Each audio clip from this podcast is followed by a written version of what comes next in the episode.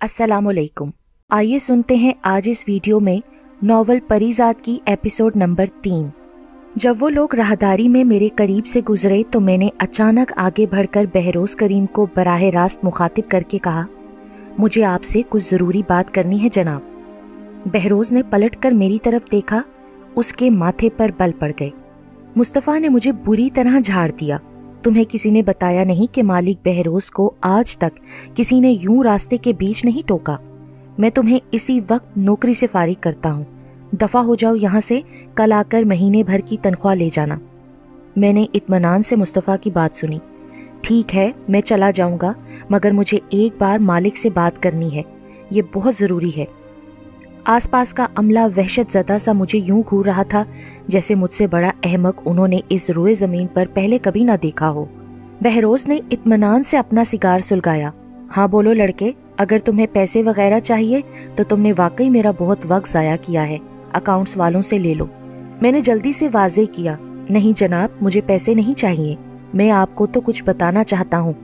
یہاں اس فیکٹری میں کچھ ایسی ترسیلات بھی ہوتی ہیں جن کا ریکارڈ نہیں رکھا جاتا۔ میں نے کوشش کی تو مجھے بھی منع کر دیا گیا۔ میری بات سن کر مصطفیٰ نے مجھے ڈانٹ کر کچھ کہنے کی کوشش کی، مگر بہروز نے ہاتھ اٹھا کر اسے منع کر دیا اور اپنے خاص محافظ فیروز سے کہا، فیروز خان، کچھ دیر بعد اس لڑکے کو میرے دفتر میں لے آؤ۔ بہروز حسب معمول مختصر سی بات کر کے وہاں سے آگے بڑھ گیا۔ فیروز خان نے مجھے گھور کر دیکھا۔ اسے بہروز کے سب سے قریب سمجھا جاتا تھا اور وہی بہروز کا محافظ خاص بھی تھا۔ اس کے علاوہ بہروز کسی دوسرے باڈی گارڈ پر اتنا بھروسہ نہیں کرتا تھا۔ فیروز خان ہی اس کی خوابگاہ کے باہر رات کو پہرا بھی دیتا تھا۔ یہ سب کچھ مجھے رفیق پہلے ہی بتا چکا تھا۔ میں نے جب بھی فیروز کو دیکھا اسے خاموش ہی پایا۔ شاید اسے بھی اپنے مالک بہروز کریم کی طرح زیادہ بات کرنے کی عادت نہیں تھی۔ رات کی شفٹ کے تمام ملازم فیروز کے ایک اشارے پر دوبارہ اپنے اپنے کام میں جت گئے۔ مگر ان سب کے تاثرات سے صاف لگ رہا تھا کہ انہیں آج رات ہی میری نوکری کے خاتمے کا پورا یقین ہے۔ کچھ دیر بعد چپڑاسی نے آ کر فیروز کو بتایا کہ مالک مجھے طلب کر رہے ہیں۔ فیروز نے مجھے آگے بڑھنے کا اشارہ کیا اور ہم دونوں بہروز کے جہازی سائز کے عالیشان دفتر میں داخل ہو گئے۔ مصطفیٰ بھی کمرے میں موجود تھا۔ جانے اس نے میرے بارے میں مالک کو کیا بتایا ہوگا۔ بہروز کے چہرے پر حسب معمول سپاٹ سا تاثر تھا۔ اس نے غور سے میری طرف دیکھا۔ تم تو وہی ہو نا جسے رفیق نے بھرتی کروایا تھا؟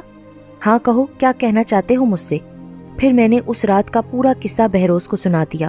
وہ اطمینان سے بیٹھا، سگار کی کش لیتا ہوا میری بات سنتا رہا۔ میری بات ختم ہوئی تو اس نے ایک گہرا کش لے کر میری طرف غور سے دیکھا۔ تم جانتے ہو کہ اگر تمہارا لگایا ہوا یہ الزام غلط ثابت ہوا، تو نہ صرف تمہاری نوکری جائے گی، بلکہ تمہیں غلط بیانی کے الزام میں پولیس کے حوالے بھی کیا جا سکتا ہے۔ آپ اپنے طور پر اس بات کی تصدیق بھی کروا سکتے ہیں۔ بہروز کریم نے پلٹ کر اپنے عقب میں مودب کھڑے مصطفیٰ سے براہ راست پوچھا، کہو مصطفیٰ، کیا یہ لڑکا سچ کہہ رہا ہے؟ مصطفیٰ نے ایک لمحہ توقف کر کے میری طرف دیکھا اور پھر دھیرے سے بولا جی مالک، یہ سچ بول رہا ہے۔ میں نے چونک کر مصطفیٰ کی طرف دیکھا۔ اس کا جواب میری توقع کے بالکل برعکس تھا اور اس سے بھی زیادہ حیرت مجھے بہروز کا رد عمل دیکھ کر ہوئی۔ اس نے اطمینان سے سگار کا ایک لمبا کش لیا اور مصطفیٰ سے کہا، ٹھیک ہے مصطفیٰ، جاتے ہوئے میرے لیے ایک کپ بلیک کافی کا بولتے جانا۔ بہروز کو میرا خیال آیا، لڑکے، تم کافی پیو گے؟ میں نے جلدی سے انکار میں سر ہلایا۔ مصطفیٰ کمرے سے جا چکا تھا۔ میں نے بھی واپسی کے لیے دروازے کا رخ کیا۔ بہروز نے مجھے آواز دے کر روک لیا۔ مصطفیٰ میرا خاص آدمی ہے۔ میرے وفاداروں میں سے ایک قریبی وفادار۔ لیکن مجھے اچھا لگا کہ ابھی وفاداری کی یہ نایاب صنف دنیا سے بالکل ہی ناپید نہیں ہوئی۔ تم نے اپنی نوکری کی پرواہ کیے بغیر اپنی وفاداری نبھائی۔ میرے ذہن سے تمہارا نام نکل گیا۔ بڑا دلچسپ سا نام تھا نا تمہارا۔ بہروز نے ذہن پر زور ڈالتے ہوئے میری طرف دیکھا۔ میں نے دھیرے سے اپنا نام دہرایا۔ پریزاد۔ بہروز مسکرایا۔ ہاں پریزاد۔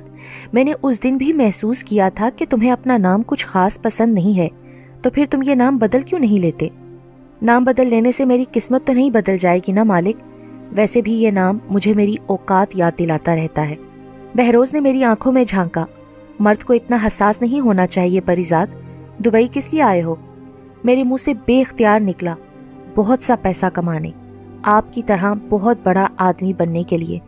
بہروز کے ہونٹوں پر ایک تلخ سی مسکراہٹ لمحے بھر کو جھلک دکھا کر غائب ہوئی۔ بڑا آدمی۔ جانتے ہو لڑکے، یہ میری طرح کے جو بڑے لوگ تمہیں دولت اور ترقی کے آسمان پر آج چمکتے ہوئے نظر آتے ہیں نا، ان سب کو بھی زندگی میں ایک نہ ایک بار تمہاری طرح ایک رات کسی غیر قانونی ترسیل کا پتہ چلا تھا۔ فرق صرف اتنا ہے کہ انہوں نے اس کی خبر دینے کی بجائے اس آلودہ نظام کا حصہ بننے کا فیصلہ کر لیا۔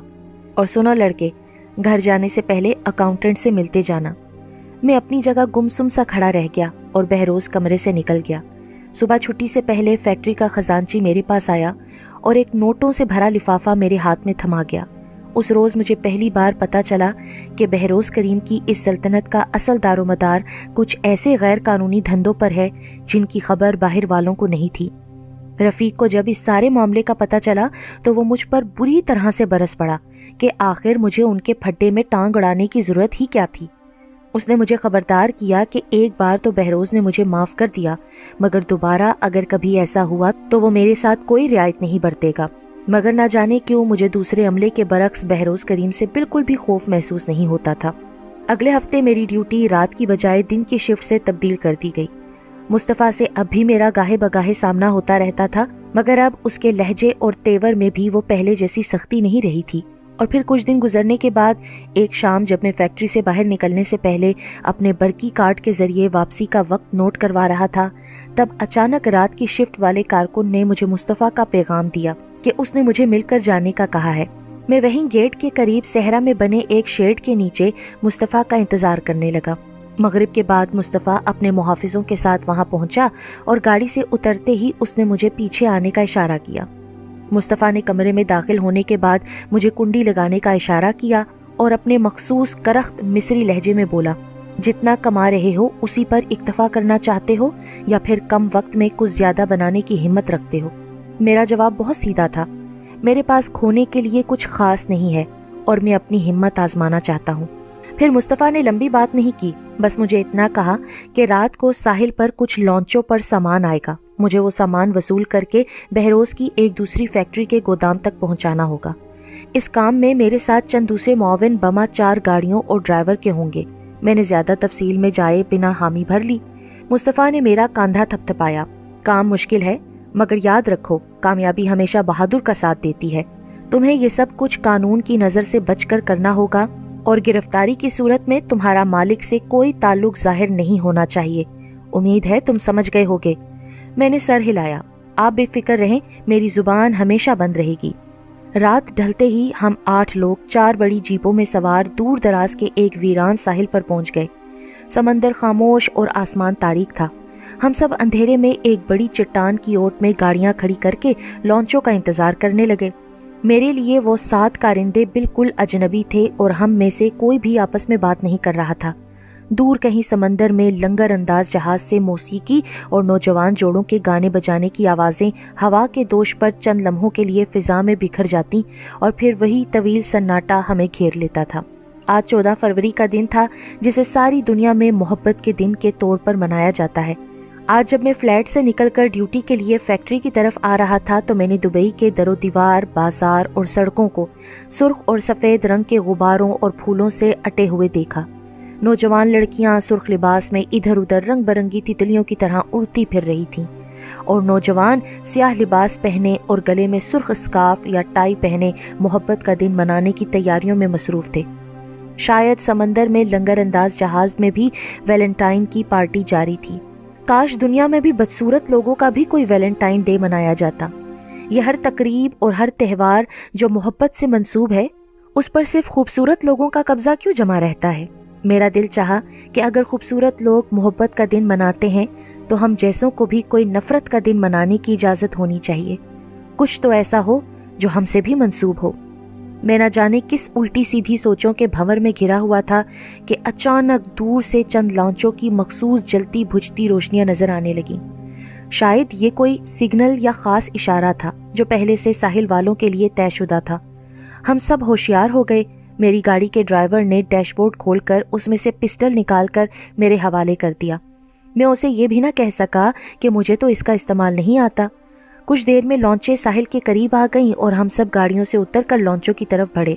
لانچے ساحل سے لگ چکی تھیں اور ہم ابھی چند قدم کے فاصلے پر تھے کہ اچانک ساحل کا وہ ویران حصہ بڑی بڑی دیو ہیکل سرچ لائٹس کی روشنیوں میں جگمگا سا گیا اور ہم سب پل بھر میں اس تیز روشنی میں نہا گئے۔ کوئی لاؤڈ سپیکر پر زور سے انگریزی میں چلایا۔ کوئی بھی اپنی جگہ سے ہلنے کی کوشش نہ کرے، تم سب کو چاروں طرف سے گھیر لیا گیا ہے۔ مجھے کچھ سمجھ نہیں آیا کہ یہ سب کیا ہو رہا ہے۔ پھر ہمارے ساتھیوں میں سے کوئی چلایا۔ بھاگو۔ اور اس کے ساتھ ہی ہماری طرف تین چار فائر ہوئے اور سرچ لائٹس چھناکے کے ساتھ ٹوٹ گئیں۔ ایک بھگدڑ سی مچ گئی۔ تیز روشنی کے بعد ایک دم چھانے والا اندھیرا عام اندھیرے سے زیادہ سیاہ اور گہرا ہوتا ہے۔ لہٰذا ہم سب اندھیرے میں گرتے پڑتے اپنی گاڑیوں کی طرف بھاگے۔ مگر مجھے راستے میں ایک ٹھوکر لگی اور اگلے ہی لمحے میں گیلی ریت پر اوندھے منہ گرا ہوا تھا۔ لوہے کی ایک سرد نال میری کن پٹی سے ٹکرائی اور کسی نے پوری قوت سے میرے سر پر پستول کا دستہ مارا۔ اندھیرے کا طوفان میری آنکھوں کی پتلیوں سے ہوتا ہوا میری دماغی رگوں میں اتر گیا اور میرے سارے وجود پر موت جیسا سکوت تاری ہو گیا۔ بے ہوشی شاید نیند کی انتہا ہے۔ اور نیند موت کا ایک چھوٹا وقفہ ہوتی ہے۔ میں بھی کسی ایسے ہی وقفے کے درمیان موت کی سلیب پر لٹک رہا تھا۔ جب شدید ٹھنڈے پانی کی ایک بوچھار نے مجھے کھینچ کر اس سلیب سے نیچے اتار پھینکا، پانی کے دوسرے ریلے کے ساتھ ہی میں ایک جھٹکے سے واپس ہوش کی دنیا میں لوٹ آیا۔ میرے ہاتھ پاؤں کسی کھردری رسی کے ساتھ اس قدر مضبوطی سے ایک کرسی کے ساتھ باندھے گئے تھے کہ مجھے وہ خاردار تار جیسی رسی اپنے ہاتھوں کی کلائیوں اور پاؤں کے ٹخنوں میں کھپتی ہوئی محسوس ہو رہی تھی۔ مجھے کرسی پر بٹھا کر میری گردن بھی رسی سے لپیٹ کر کرسی کی پشت سے اس طرح کس کر باندھی گئی تھی کہ میری ذرا سی جمبس سے وہ رسی میری گردن کے گوشت میں پیوس ہوتی جا رہی تھی۔ وہ ایک اندھیرا سا کمرہ شاید تہ خانہ تھا۔ میں نے کچھ بولنے کی کوشش کی، مگر میری آواز میرے گلے میں ہی گھٹ کر رہ گئی۔ کچھ دیر میں میرے عقب میں چند لوگوں کے قدموں کی آہٹ ہوئی اور کسی نے سامنے آ کر میرے چہرے پر ایک زوردار تماچا رسید کیا اور چلا کر عربی میں کچھ پوچھا اور میرے جواب دینے سے پہلے ہی دوسرا تماچا میرے گال پر اپنے نشان ثبت کر گیا۔ میں نے چلا کر انگریزی میں کہا کہ میں عربی نہیں بول سکتا، لہٰذا جو کوئی بھی ہے مجھ سے انگریزی میں بات کریں۔ اس بار وہ تینوں اندھیرے سے نکل کر میرے سامنے آ گئے۔ شاید پولیس یا کوئی دوسرے قانون نافذ کرنے والے ادارے کے اہلکار تھے۔ اس بار انہوں نے رابطے کے لیے انگریزی کا سہارا لیا۔ ان کے سوال انتہائی مختصر اور انداز بڑا صفاقانہ تھا۔ وہ چیخ چیخ کر مجھ سے پوچھ رہے تھے کہ میں کون ہوں، دبئی میں کب سے قیام پذیر ہوں اور میرا ان اسمگلروں سے کیا تعلق اور رشتہ ہے اور یہ کہ میں کس کے لیے کام کرتا ہوں۔ میرے پاس جواب میں سوائے خاموشی کے اور کچھ نہیں تھا اور پھر کوئی چارہ نہ پا کر انہوں نے دھیرے دھیرے اپنے ستم کا دائرہ کار بڑھانا شروع کر دیا۔ میرے بدن کے ہر جوڑ کو لوہے کی ایک چھوٹی سی مخصوص ہتھوڑی سے اس طرح ٹھوکا گیا کہ ہر ضرب مجھے میری روح میں چھید کرتی ہوئی محسوس ہو رہی تھی۔ میرے ہاتھ اور پیروں کی انگلیوں کو اسی ہتھوڑی کی ضرب سے ایک ایک کر کے ناکارا کر دیا گیا۔ میرے جسم کو جلتے سگریٹوں سے وقفے وقفے سے داغا جاتا رہا۔ اور اس تمام عرصے میں مجھے پنجوں کے بل کھڑا کر کے میرے ہاتھ اسی کھردری رسی سے چھت پر ایک کنڈے کے ساتھ باندھے رکھے گئے۔ اس طرح کہ میرے بازوؤں پر میرے جسم کا سارا بوجھ یوں پڑتا رہے کہ میرے شانوں اور میری کوہنیوں کے جوڑ کھل جائیں، مگر میں وہیں جھولتا رہوں۔ وہ ہر بار تشدد کے وقفے میں دوبارہ اپنا سوال دہراتے کہ میں کس کے لیے کام کرتا ہوں اور میرے گروہ کو کون کنٹرول کرتا ہے۔ میں ہر دفعہ تکلیف اور اذیت کے سمندر سے گزرتے ہوئے ڈوب کر جب ہوش کی حد پار کر کے بے سود ہو جاتا، تو مجھے یہی لگتا تھا کہ میری روح کف سے انصری سے پرواز کر گئی ہے۔ اور اب میں دوبارہ کبھی ہوش میں نہیں آؤں گا، مگر میرے ستم گر بہت تجربہ کار اور اپنے فن میں ماہر تھے۔ انہیں مجھے زندہ رکھنا آتا تھا اور پھر ایک وقت ایسا بھی آیا کہ ان میں سے ایک نے تھک کر دوسرے دو جلادوں سے کہا کہ اسے ڈر ہے کہ کہیں میں مر ہی نہ جاؤں۔ لہٰذا ہمیں اسے سلطانی گواہ بنا لینا چاہیے اور مجھ سے عدالتی اسٹامپ پیپر پر ایک معاہدہ کر لیا جائے کہ اگر میں انہیں اپنے گروہ کے مالک میں سے کسی ایک کے بارے میں بھی اقبالی بیان دے دوں تو وہ مجھے اگلے جہاز سے میرے ملک بنا کسی الزام کے ڈپورٹ کر دیں گے۔ مجھے وہاں قید ہونے کے بعد دو یا تین دن کا حساب تو یاد رہا تھا، مگر پھر اس کے بعد اذیت کی شدت سے میری بے ہوشی کے وقفے اتنے طویل ہونے لگے کہ اب مجھے دن اور رات کی ہر تمیز اور گنتی بھول چکی تھی۔ میرے جسم کے ایک ایک ریشے سے درد کی ٹیسیں اٹھ رہی تھیں، اور اب یہ درد میرے بدن کی حدوں سے نکل کر میرے ارد گرد موجود ہر چیز میں منتقل ہوتا محسوس ہو رہا تھا، مگر میں نے انہیں کچھ نہیں بتایا۔ جانے میرے اندر وہ برداشت کرنے کی اتنی سکت کب اور کیسے پیدا ہو گئی تھی۔ شاید ساری عمر زبان کے گھاؤ سہتے سہتے میری روح کو اذیت سہنے کی اس قدر عادت ہو گئی تھی کہ جسم پر ہر لمحہ لگتے یہ گھاؤ اور داغ ان روح کے زخموں کے مقابلے میں مجھے بہت کمتر محسوس ہوتے تھے۔ وہ مجھے ہر طرح سے آزما چکے۔ تو آخری حربے کے طور پر انہوں نے میرے ہاتھ اور پاؤں کے ناخن ایک ایک کر کے میری کھال سے نوچنے کے لیے خصوصی طور پر تیار کردہ اوزار منگوا لیے۔ ان میں سے ایک میرے ہاتھ کھولنے کے لیے نیچے جھکا۔ تو دوسرے نے بیزاری سے ایک لمبی انگڑائی لی کہ آدھی رات تو بیت ہی چکی ہے۔ تو کیوں نہ اس نیک کام کو اگلے روز صبح تک موخر کر دیا جائے۔ ویسے بھی میری حالت اس وقت تک اتنی ابتر ہو چکی تھی کہ شاید مجھے اپنے ماس سے ناخنوں کے علیحدہ ہونے کا پتہ بھی نہ چلتا۔ کتنی عجیب بات ہے کہ درد اور اذیت محسوس کرنے کے لیے بھی انسان کا اپنے حواس میں رہنا ضروری ہے۔ انسانی جسم کی رغیں اس درد کے پیغام کو دماغ کے ایک خاص حصے تک پہنچا کر جسم کو دوبارہ پیغام دیتی ہیں کہ وہ درد میں مبتلا ہے۔ مجھے اس روز دنیا کا ہر دیوانے اور خرد سے بیگانے شخص کی تقدیر پر ٹوٹ کر رشک آیا نہ دنیا میں کسی درد کا جھمیلا اور نہ آخرت میں کسی عذاب کا ڈر۔ کاش اس دیوانے پن کو اختیار کرنا بھی ہمارے اپنے بس میں ہوتا۔ وہ لوگ جانے کس وقت تہخانے سے جا چکے تھے، مگر میرا ذہن ابھی تک کسی آزاد جنگلی اور وحشی گھوڑے کی طرح بے لگام دوڑ رہا تھا۔ دفتن مجھے یوں محسوس ہوا کہ میری پشت پر بندھے ہاتھوں کی گرفت کچھ ڈھیلی پڑ رہی ہے۔ شاید جب وہ ستم گر میرے ہاتھ کھولنے کے لیے نیچے جھکا تو کوئی ایک آدھ گرا اس سے کھلی رہ گئی تھی۔ میں نے کرسی کو دو چار زوردار جھٹکے دینے کی کوشش کی تو میرے منہ سے چیخیں نکل گئیں۔ اذیت، درد اور تکلیف کے دریاؤں کے بند کھل سے گئے۔ اور میرے جسم کے تمام مساموں سے درد یوں کترا کترا کر کر پھوٹ نکلا جیسے شاید گرمی کی کڑی دوپہر میں پسینہ پھوٹتا ہے۔ کرسی ایک جانب لڑک گئی اور میں اس کے ساتھ ہی بندے ہاتھوں پیروں سمیت زمین پر اوندھے منہ گر گیا اور کچھ دیر کے لیے میری آنکھوں کے سامنے اندھیرا چھا گیا۔ جانے کتنی دیر بعد مجھے دوبارہ ہوش آیا تو مجھے محسوس ہوا کہ کرسی کی ہتھی ٹوٹ چکی ہے اور میرے ہاتھ پشت سے تقریباً کھل چکے ہیں۔ میں نے پوری قوت لگا کر ایک جھٹکے سے اپنے ہاتھ آزاد کرا لیے اور کانپتی زخمی خون سے سن ہوئی انگلیوں کے ساتھ اپنے پیروں کی بندشیں بھی کھول ڈالیں اور خود کو کسی نہ کسی طرح گھسیٹتے ہوئے سیڑھیوں تک پہنچا اور چاروں ہاتھوں پیروں کی مدد سے اور چاروں ہاتھوں پیروں کی مدد سے جانے کتنی صدیوں میں سیڑھیاں چڑھ کر اوپر تہخانے کے دروازے تک اپنے گھائل اور پور پور زخمی بدن کو پہنچایا۔ خوش قسمتی سے دروازہ ایک ہلکی سی کنڈی کی مدد سے باہر کی جانب سے بند تھا اور جب میں نے اپنے پورے جسم کے وزن کو دروازے پر دو چار مرتبہ دے مارا تو چٹخنی کھل گئی اور میں اپنے ہی زور میں باہر کھلے ہال میں جا گرا۔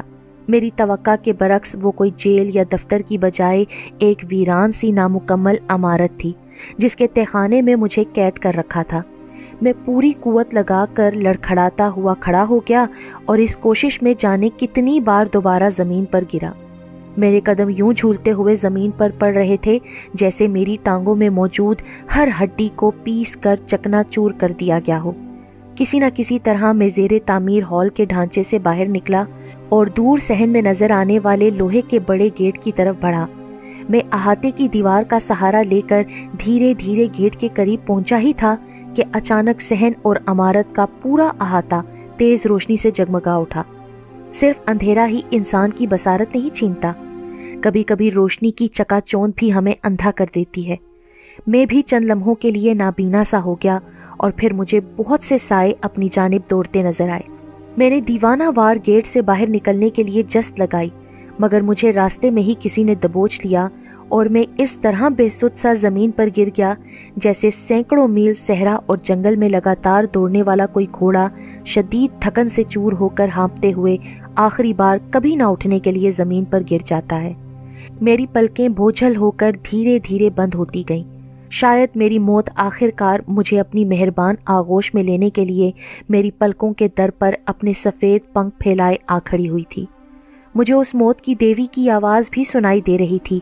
پریزاد اٹھو، چلو، بہت دیر ہو چکی ہے۔ میں نے غور سے آواز سننے کی کوشش کی۔ ہاں کوئی میرا نام پکار تو رہا تھا، مگر یہ آواز؟ ہاں میں اس آواز کو پہچانتا تھا۔ کوئی کسی سے کہہ رہا تھا، اسے ہوش میں لاؤ، یہ مجھے زندہ چاہیے۔ میرے ڈوبتے ذہن نے آواز پہچان لی۔ یہ بہروز کریم کی آواز تھی۔ تو کیا مجھے بہروز کریم نے خود اغوا کرایا تھا؟ بہروز کریم کی آواز سنتے ہی میرے خوابیدہ حواس کو ایک جھٹکا سا لگا، مگر میں ہوش کی ان صفاق سرحدوں کو پار کر گیا۔ میں آج تک یہ نہیں سمجھ پایا تھا کہ یہ سرحدیں کیوں بنائی جاتی ہیں۔ جاوید اختر نے ٹھیک ہی کہا تھا، سرحدیں انسانوں کے لیے ہوتی ہیں۔ سوچو پھر، تم نے اور میں نے کیا پایا انسان ہو کے؟ میں بھی ایک ایسا ہی بد نصیب انسان تھا۔ پنچھی ندیا یا پون کا جھونکا ہوتا تو جانے کب کا اس صفاق دنیا سے پرواز کر چکا ہوتا۔ مگر میرے پر تو بندے تھے۔ جتنی بار مجھے ہوش آیا، میں نے خود کو سفید پٹیوں میں بندے ہوئے پایا۔ پھر نہ جانے کتنے دن بعد مجھے تھوڑی دیر کے لیے مکمل ہوش آیا تو میں ایک آرام دہ کمرے میں ایک نرم بستر پر پڑا ہوا تھا۔ ایک نرس میرے قریب بیٹھی مستعدی سے میری دواؤں کا چارٹ بنا رہی تھی۔ میں نے گھبرا کر اس سے پوچھا، میں کہاں ہوں؟ نرس نے حیرت سے میری طرف دیکھا۔ تب مجھے خیال آیا کہ میں بے خیالی میں اردو میں بات کر رہا ہوں۔ میں نے دوبارہ انگریزی میں پوچھا تو وہ مسکرا کر بولی، فکر مت کرو، تم محفوظ ہاتھوں میں ہو۔ تمہارے زخم دھیرے دھیرے بھر رہے ہیں، تم بس آرام کرو نرس کمرے سے نکل گئی اور پھر جتنی دفعہ بھی مجھے ہوش آیا، میں نے اسی نرس اور چند مخصوص چہروں کو اپنے ارد گرد منڈلاتے دیکھا، جو پوری طرح میرا خیال رکھ رہے تھے۔ یہ زخم بھی کتنے بے وفا ہوتے ہیں نا؟ مسیحائی کا مرہم ملتے ہی کیسے اپنا مسکن ہمارا یہ جسم چھوڑ جاتے ہیں۔ وہی جسم جو ان زخموں کی خاطر جانے کیسے کیسے درد اور عذاب جھیلتا ہے، یہ اسی کو ہی بھول جاتے ہیں۔ ان سے اچھے تو ان زخموں کے دیے ہوئے داغ ہوتے ہیں۔ عمر بھر ساتھ تو نبھاتے ہیں نا۔ کاش رشتے بھی داغ جیسے ہوا کرتے۔ زخم بن کر عارضی ساتھ نہ دیتے تو کتنا اچھا ہوتا۔ قریباً ہفتہ بھر بعد میں اٹھ کر بیٹھنے کے قابل ہو گیا۔ مجھے سب سے زیادہ فکر رفیق کی تھی۔ جانے وہ میری تلاش میں کہاں کہاں بھٹک رہا ہوگا۔ کہیں اس نے پریشان ہو کر پاکستان میرے گھر والوں کو خبر تو نہ کر دی۔ میری دیکھ بھال پر معمور طبی عملہ میرے کسی سوال کا جواب نہیں دیتا تھا، یا شاید انہیں واقعی کچھ پتا ہی نہیں تھا۔ اور پھر آٹھویں دن پہلی مرتبہ مجھے فیروز خان کا چہرہ نظر آیا۔ وہ میرے کمرے میں داخل ہوا تو میں اٹھ بیٹھا۔ یہ سب کیا ہے فیروز؟ میں کہاں ہوں؟ مجھے یہاں کون لایا ہے؟ مالک کہاں ہے؟ کوئی میری بات کا جواب کیوں نہیں دیتا؟ فیروز نے حسب معمول خاموشی سے میرے سارے تابڑ توڑ سوالات سنے اور پھر اطمینان کے ساتھ بولا، سب پتا چل جائے گا۔ ویسے تم تو واقعی بڑے سخت جان نکلے۔ ورنہ میرا خیال تھا کہ تم جیسا کچا لڑکا ایک جھٹکے میں ہی ٹوٹ جائے گا، مگر زندگی میں پہلی مرتبہ میرا اندازہ غلط ثابت ہوا۔ میں نے حیرت سے فیروز کی طرف دیکھا۔ کیا مطلب؟ تو کیا تم لوگوں کو خبر تھی کہ مجھ پر کیا گزر رہی ہے اور مجھے اغوا کر کے کہاں رکھا گیا ہے؟ فیروز کے چہرے پر حسب معمول تاثر کا فقدان تھا۔ اس نے جیب سے اپنی مخصوص برانڈ کی بیڑی نکالی اور ہونٹوں میں داب کر سلگائی۔ ہاں نہ صرف جگہ کا پتا تھا بلکہ تمہیں یہاں پر اٹھا کر لانے والے بھی ہمارے ہی آدمی تھے۔ میرے دماغ کا تو جیسے فیوز ہی اڑ گیا۔ میں نے چلا کر کہا، مگر کیوں؟ میرے ساتھ یہ سب کیوں کیا گیا؟ فیروز کا لہجہ اب بھی دھیما اور پرسکون تھا۔ تمہیں نے تو مالک بہروز سے کہا تھا نا کہ تمہیں بہت پیسہ کمانا ہے؟ یہ پیسہ کمانے کی پہلی کسوٹی تھی۔ تم کیا سمجھتے ہو کہ ہم اتنے ہی پاگل ہیں کہ ایک دن راہ چلتے تمہیں پسٹل تھما کر کروڑوں ریال کا مال لینے کے لیے ساحل پر بھیج دیں گے؟ تمہیں تو شاید ابھی تک گولی چلانا بھی نہیں آتی۔ پیسہ کمانے کے لیے صرف کلائی کی نہیں کلیجے کی بھی ضرورت ہوتی ہے۔ یہ تمہاری برداشت، حوصلے اور بہادری کا امتحان تھا۔ ہم میں سے جو بھی مالک کے خاص کارندے ہیں، انہیں اس طرح کی کئی آزمائشوں سے گزرنا پڑتا ہے۔ ہاں مگر تمہاری باری پر نہ جانے مالک نے ہاتھ اتنا سخت کیوں رکھا تھا۔ میں منہ کھولے حیرت سے فیروز کی ساری بات سنتا رہا۔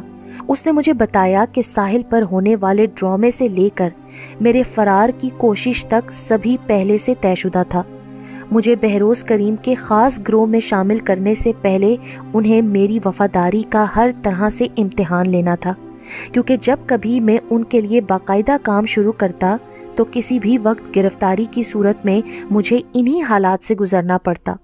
اور وہ لوگ یہی جاننا چاہتے تھے کہ کہیں میں تشدد اور اذیت سے ٹوٹ کر کسی مرحلے پر بھی بہروز یا دیگر عملے کا نام افشا تو نہیں کروں گا۔ فیروز کے مطابق اگر میں کسی بھی مرحلے پر ہار کر اپنی زبان کھول دیتا، تو اسی لمحے مجھے اذیت خانے سے نکال کر پہلی فلائٹ سے دوبارہ ڈپورٹ کر دیا جاتا۔ مجھے فرار کا موقع بھی جان بوجھ کر دیا گیا تھا، کیونکہ بہروز یہ دیکھنا چاہتا تھا کہ کہیں میں درد سے ٹوٹ کر اپنی ہمت اور حوصلہ تو نہیں کھو بیٹھا۔ فیروز نے مجھے یہ بھی بتایا کہ اس ساری کاروائی کی براہ راست نگرانی خود بہروز کرتا ہے، کیونکہ اسے اپنے ارد گرد صرف ایسے خاص چنے ہوئے وفاداروں کا گروہ چاہیے ہوتا ہے جو اس کے ہر امتحان پر پورے اتر چکے ہوں۔ میں نے فیروز سے رفیق کے بارے میں پوچھا تو اس نے مجھے تسلی رکھنے کو کہا کہ رفیق کو اتنا ہی پتا ہے کہ مجھے مالک نے کسی ضروری کام سے ابو زہبی کے دفتر بھیج دیا ہے۔ اور اس عرصے میں وہ لوگ میری طرف سے رفیق کو پاکستان میرے گھر بھیجنے کے لیے پیسے بھی دیتے رہے ہیں۔ خود رفیق کو کسی نہ کسی کام کے بہانے اس سارے عرصے میں شہر سے دور ہی رکھا گیا تھا تاکہ وہ میری لمبی غیر حاضری محسوس نہ کر سکے۔ وہیں بیٹھے بیٹھے فیروز نے اپنے فون پر میری رفیق سے بات بھی کروا دی۔ میری آواز سن کر رفیق کھل سا گیا۔ اوئے کہاں ہو تم یار؟ ایسی بھی کیا نوکری؟ یاروں کو ہی بھلا دیا۔ میری آواز تو بھراس ہی گئی اور میں نے اسے بتایا کہ میں جلد ہی واپس آ کر اس سے ملوں گا۔ فیروز کی جانے کے بعد میں نے تھک کر آنکھیں موند لی اس دن مجھے احساس ہوا کہ دنیا میں انسان، دولت، پیسہ، روپیہ سب کچھ کما لیتا ہے، مگر سب سے مشکل کسی کی وفاداری کمانا ہوتا ہے، کیونکہ اس کا تعلق کسی دوسرے کے خلوص اور ایمان سے ہوتا ہے۔ بہروز کی یہ احتیاط اور پریشانی اپنی جگہ بالکل بجا تھی۔ سلطنت بنا لینے سے کہیں زیادہ مشکل اس سلطنت کو قائم رکھنا ہوتا ہے۔ دنیا کے بڑے بڑے شہنشاہ بہت چھوٹے اور معمولی غداروں کے ہاتھ اپنی بادشاہت گنوا چکے ہیں اور بہروز مجھے تاریخ کو یاد رکھنے والا شخص معلوم ہوتا تھا۔ شام کو اچانک باہر وہی ہلچل سی مچ گئی جو بہروز کی آمد کا خاصا اور ابتدائی پیغام لے کر آتی تھی۔ کچھ دیر بعد ہی بہروز میرے کمرے میں موجود تھا۔ فیروز خان بھی اس کے ہمراہ آیا تھا۔ میں نے کھڑے ہونے کی کوشش کی تو لڑکھڑا گیا۔ بہروز نے مجھے بیٹھے رہنے کا اشارہ کیا اور خود میرے بستر کے سامنے پڑی کرسی پر بیٹھ کر مجھے بہت دیر تک غور سے دیکھتا رہا۔ کچھ کہو گے نہیں مجھ سے؟ میری وجہ سے تم پر ظلم کے اتنے پہاڑ توڑے گئے۔ تمہارے پور پور اور نس نس میں درد کا زہر بھر دیا گیا۔ غصہ تو بہت آیا ہوگا نا تم کو مجھ پر؟ میں نے زندگی میں پہلی مرتبہ براہ راست بہروز کی طرف دیکھا۔ نہیں آپ نے وہی کیا جو دنیا میں کسی کی وفاداری جانچنے کے لیے رائج طریقہ ہے۔ انسان کا جسم ہی بظاہر اس کی سب سے بڑی کمزوری اور مجبوری ہوتا ہے۔ تو اگر آپ نے بھی اسی کمزوری کو آزما کر وفاداری کی جانچ کی ہے، تو آپ سے کیا گلا شکوا کرنا؟ بہروز نے دلچسپی سے پوچھا، خوب، گویا وفاداری کو پرکھنے کا کوئی اور طریقہ بھی ہوتا ہے۔ میں بھی جاننا چاہتا ہوں، جس وفادار کے لیے اس کا جسم اور درد کمزوری ہو، اس کے لیے برداشت کی جانچ ہی سب سے آزمودہ طریقہ ہے۔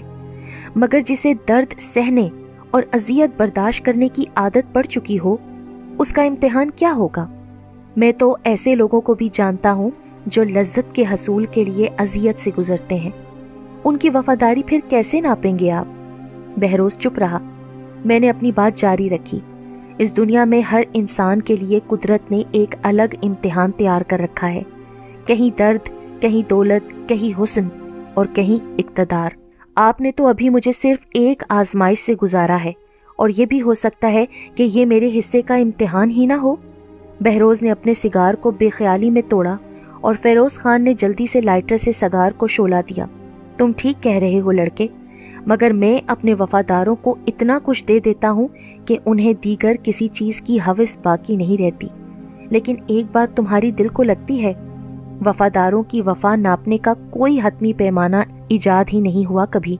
انسان کے خون میں ہی وفا نہ ہو تو یہ صرف دل بہلاوے کی آزمائشیں ہیں۔ مجھے تمہاری صاف کوئی بہت پسند آئی اور مجھے تمہاری قوت برداشت کی داد بھی دینا پڑے گی۔ حالانکہ دیکھنے میں تم اتنے سخت جان نہیں لگتے۔ بہرحال، اب تم بھی ہماری ٹیم کا حصہ بن چکے ہو، مگر یاد رہے، جس دنیا میں تم قدم رکھنے جا رہے ہو، وہاں سے واپسی کا کوئی دروازہ نہیں ہے۔ لہٰذا ایک بار پھر اچھی طرح سوچ لو۔ میں کبھی خود کسی کو یہ پیشکش نہیں کرتا، مگر تم اگر چاہو تو میں آج بھی تمہیں بہت کچھ دے کر واپس تمہارے ملک کو رخصت کر سکتا ہوں۔ مگر ایک بار جب تم ہمارے رازوں اور ٹھکانوں سے واقف ہو گئے، تو پھر کبھی تمہاری واپسی ممکن نہیں ہوگی۔ چاہو تو میں تمہیں سوچنے کے لیے دو دن مزید دے سکتا ہوں۔ میں واپس جانے کے لیے یہاں نہیں آیا تھا۔ یہاں آنے سے پہلے ہی میں اپنی واپسی کے سارے راستے بند کر چکا ہوں۔ اور واپسی کی فکر وہ کرتے ہیں جن کی واپسی کا کوئی منتظر ہو۔ میرا کوئی آگے ہے نہ پیچھے۔ آپ حکم کریں مجھے کیا کرنا ہوگا۔ بہروز نے اطمینان سے میری ساری بات سنی اور پھر میرا کاندھا تھپ تھپاتے ہوئے اٹھ کھڑا ہوا۔ پہلے تو مکمل صحت یاب ہو جاؤ، پھر بہت کام پڑے ہیں تمہارے کرنے کے۔ اور ہاں کچھ دن بعد تمہارے دوست کو یہاں سے کسی بہتر جگہ ٹرانسفر کر دیا جائے گا، کیونکہ یہاں سے واپسی کے بعد تم اس کے ساتھ نہیں رہو گے۔ بہروز کمرے سے باہر نکل گیا۔ فیروز خان کچھ حیرت زدہ سا تھا۔ وہ ایک لمحے کے لیے میرے پاس رکا۔ تم واقعی بہت خوش قسمت لڑکے ہو۔ مالک کو میں نے آج تک اتنی باتیں کسی سے کرتے نہیں دیکھا۔ جلدی تندرست ہو کر باہر آنا، تمہارے ساتھ مل کر کام کرنے میں مزہ آئے گا۔ فیروز خان چلا گیا اور اس کے ٹھیک ایک ہفتے بعد جب میں رفیق کے فلیٹ پر پہنچا تو وہ اپنا سامان باندھ رہا تھا۔ مجھے دیکھ کر وہ مجھ سے لپٹ گیا۔ اچھا ہوا کہ تم آ گئے۔ مجھے مالک نے انچارج بنا کر ابو زیبی والی فیکٹری میں ٹرانسفر کر دیا ہے۔ پر تم فکر نہ کرنا، میں نے مالک سے التجا کی ہے کہ وہ تمہیں بھی جلد ترقی دے کر میرے پاس بھجوا دے۔ تب تک تم یہی میرے فلیٹ میں رہو گے۔ میں خاموش رہا۔ اب میں رفیق کو کیا بتاتا کہ ہمارے راستے جدا ہو چکے ہیں؟ میں رفیق کو رخصت کرنے کے لیے ایئرپورٹ تک پہنچا اور جہاز فضا میں بلند ہونے تک باہر لاؤنج میں کھڑا رہا۔ ہماری زندگی میں کچھ ایسے لوگ بھی آتے ہیں جن کی موجودگی سے کہیں زیادہ ہمیں ان کی غیر حاضری محسوس ہوتی ہے۔ رفیق کے جانے کے بعد ہی میں نے اسے اپنے قریب زیادہ پایا۔ ہم انسان اتنے کوہتا نظر کیوں ہوتے ہیں؟ اپنے قریب کی چیزیں، رشتے ناتے اور لوگ ہمیں کیوں نظر نہیں آتے؟ جبکہ اپنے جذبوں اور رشتوں کی تلاش میں ہم سات سمندر پار تک ساری دنیا چھان لیتے ہیں۔ مجھے تو ویسے بھی دو چار دن میں بہروز کی طرف سے دیے گئے نئے اپارٹمنٹ میں شفٹ ہو جانا تھا، مگر رفیق کے جانے کے بعد مجھ سے چوبیس گھنٹے بھی اس کے فلیٹ میں نہیں رہا گیا۔ میں نے فیروز خان کو کہلوا بھیجا کہ ہو سکے تو مجھے چند دن کے لیے کسی ہوٹل وغیرہ میں منتقل کروا دیا جائے۔ جواب میں فیروز خان نے شام تک ایک بڑے فرنشڈ اپارٹمنٹ کی چابی میرے حوالے کر دی۔ جہازی سائز کے اس اپارٹمنٹ میں ضرورت کی ہر شے پہلے سے موجود تھی۔ ہر چیز نئی، قیمتی اور چمکتی ہوئی، کرینے سے سجائی گئی۔ اتنی بڑی خواب کا، جس کی کھڑکی سمندر کی طرف کھلتی تھی۔ ایرانی قالین، ریشمی پردے، فانوس، بڑے بڑے مصوروں کی تصویروں سے سجی دیواریں۔ ساتویں منزل پر بنے ہوئے اس اپارٹمنٹ کا سمندر کی طرف کھلنے والا ٹیرس، اور وہاں پڑی وہ بیت کی قیمتی آرام کرسی۔ پل بھر کے لیے مجھے اپنی گھر کی چھت پر بنا میرا وہ گودام نما چھوٹا سا کمرہ یاد آ گیا، اور میری آنکھیں بھیگ بھیگ گئیں۔ اس چھوٹے سے دڑبا نما کمرے سے لے کر اس عالی شان اپارٹمنٹ کے سفر میں نہ جانے میں نے پایا زیادہ تھا یا کھویا بہت۔ مجھے ابھی تک یہ نہیں بتایا گیا تھا کہ مجھے کام کیا کرنا ہوگا۔ مگر ایک بات تو بہت حد تک واضح ہو چکی تھی کہ بہروز کے کچھ ایسے خفیہ دھندے بھی ہیں جو قانون کی نظر سے چھپ کر جاری ہیں۔ فیروز خان سے مجھے اتنا ضرور پتا چل گیا تھا کہ وہ لوگ درپردہ سونے کی اسمگلنگ کا کاروبار کرتے تھے۔ یہ دولت کمانا بھی تو ایک خبت ہے۔ شاید دنیا کا سب سے بڑا خبت اور جنون۔ ورنہ بہروز کو بھلا مزید روپیہ کمانے کی کیا ضرورت تھی؟ یا شاید یہ بھی ایک نشہ ہے؟ کچھ لوگ خرچ کر کے اس نشے کا سرور محسوس کرتے ہیں اور کچھ جمع کر کے۔ اس روز مجھے ایک اور ادراک بھی ہوا کہ دولت مند کی دولت جتنی بڑھتی جاتی ہے، وہ اتنا ہی اپنے اندر سے خود کو غیر محفوظ تصور کرنے لگتا ہے۔ اور ٹھیک اس کے برعکس فقیر کا فقر اور فاقہ جتنا زیادہ بڑھتا ہے، وہ اتنا ہی بہادر اور لاپرواہ ہوتا جاتا ہے۔ میں بھی جب تک فقیر تھا مجھے اپنی چھلنگا چرپائی پر بھی جھولتے جھولتے نیند آ جاتی تھی۔ اور آج جب میرے پاس دبئی کے سب سے پوش علاقے میں مہنگا ترین اپارٹمنٹ موجود تھا، تو میں اپنی خوابگاہ کی نرم مسحری پر ساری رات بے چینی سے کروٹیں بدلتا رہا۔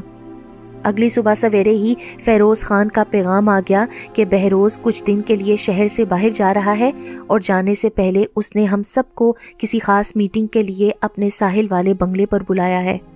سپہر کو ڈرائیور گاڑی لے کر آیا اور مجھے اور دو چار مزید ارکان کو لیے وہ بہروز کی شاہانہ رہائش گاہ پر پہنچ گیا۔ میں نے اس سے پہلے یہ جگہ نہیں دیکھی تھی۔ میرا اندازہ درست تھا۔ بہروز کو صرف کمانا نہیں، خرچ کرنا بھی آتا تھا اور اس نے اپنی اس آرائش گاہ پر جی بھر کر خرچ کیا تھا۔ کہتے ہیں انسان کا خط اور اس کی رہائش کا سلیقہ۔ اس کے اندر کے آدمی کی نزاکت یا کرختگی کو بیان کرتے ہیں۔ بہروز کا یہ عالی شان محل اسی مثال کی غمازی کر رہا تھا۔ اندر داخل ہوتے ہی ایک جانب پورچ میں دنیا کی چند بہترین اور مہنگی ترین گاڑیاں شیڈ کے نیچے کھڑی تھیں۔ شاید بہروز کو دنیا کی نایاب ترین کاریں جمع کرنے کا شوق تھا۔ دائیں جانب چھوٹی سی پانی کی ایک نہر تھی، جس سے پرے سبزے پر ایک وسیع و عریض گولف کورس بنایا گیا تھا۔ گھاس کے اونچے نیچے ٹیلوں کی پشت پر جہاں وہ پتھر اور درختوں کے جھنڈ ختم ہوئے تھے، وہاں ٹینس کورٹ بھی تھا۔ مگر گاڑی ہم سب کو لیے ان سب عجوبوں کو پار کرتی ہوئی شیشے اور لکڑی کی ایک خوبصورت عمارت کی طرف بڑھتی گئی، جو شاید بہروز کے بنگلے کی انیکسی تھی۔ کیونکہ اصل گھر جو کسی برطانوی دور کے قلعے سے متشابہ تھا، اس کی سرخ اور بھوری اینٹوں سے بنی عمارت تو ان سب سے پرے دکھائی دے رہی تھی۔ ہم سب انیکسی میں داخل ہوئے تو بہروز اور فیروز خان پہلے سے وہاں موجود تھے۔ بہروز نے مجھ سمیت سب کا حال پوچھا اور پھر ہمیں بتایا کہ اسے اچانک ضروری کام سے چند دن کے لیے لندن جانا پڑ رہا ہے اور اس کی واپسی ہفتہ بھر میں متوقع ہے۔ پھر اس نے فیروز کو اس عرصے میں سبھی ارکان کی ڈیوٹی کے بارے میں تفصیل بتانے کی ہدایت کی۔ فیروز خان نے سبھی کو مختلف ادھورے کام اور وہ سودے بتائے جو اس عرصے میں انہیں پایا تکمیل کو پہنچانے تھے، مگر میرے لیے اس تفصیل میں کوئی فرض شامل نہیں تھا۔ باقی سب رکن ایک ایک کر کے وہاں سے رخصت ہوتے گئے اور پھر آخر میں صرف میں ہی وہاں کھڑا رہ گیا۔ بہروز نے مسکرا کر فیروز خان سے پوچھا، کیوں فیروز خان؟ پریزاد سے تمہاری بہت دوستی ہو گئی ہے کیا؟ اسے کوئی کام نہیں دیا تم نے؟ فیروز خان نے حسب معمول سپاٹ چہرے کے ساتھ جواب دیا، یہ ابھی نیا ہے مالک اور اس نے کوئی پرانا سودا بھی نہیں چکانا۔ آپ خود ہی اس کے لیے کوئی کام بتا دیں۔ بہروز نے اپنا مخصوص سگار نکالا اور فیروز نے لائٹر سے اسے سلگایا۔ ہاں اس کے لیے میرے پاس سے خاص کام ہے۔ تم جانتے ہو پریزاد، تم میرے گروپ کے سب سے نئے رکن ہو۔ اس لیے میرے کاروباری دشمنوں کی اب تک تم پر نظر بھی نہیں پڑی۔ تمہاری اسی خصوصیت کو میں اس ایک ہفتے میں بروئے کار لانا چاہتا ہوں۔ میں نے سر جھکا کر کہا، میں آپ کے حکم کا منتظر ہوں۔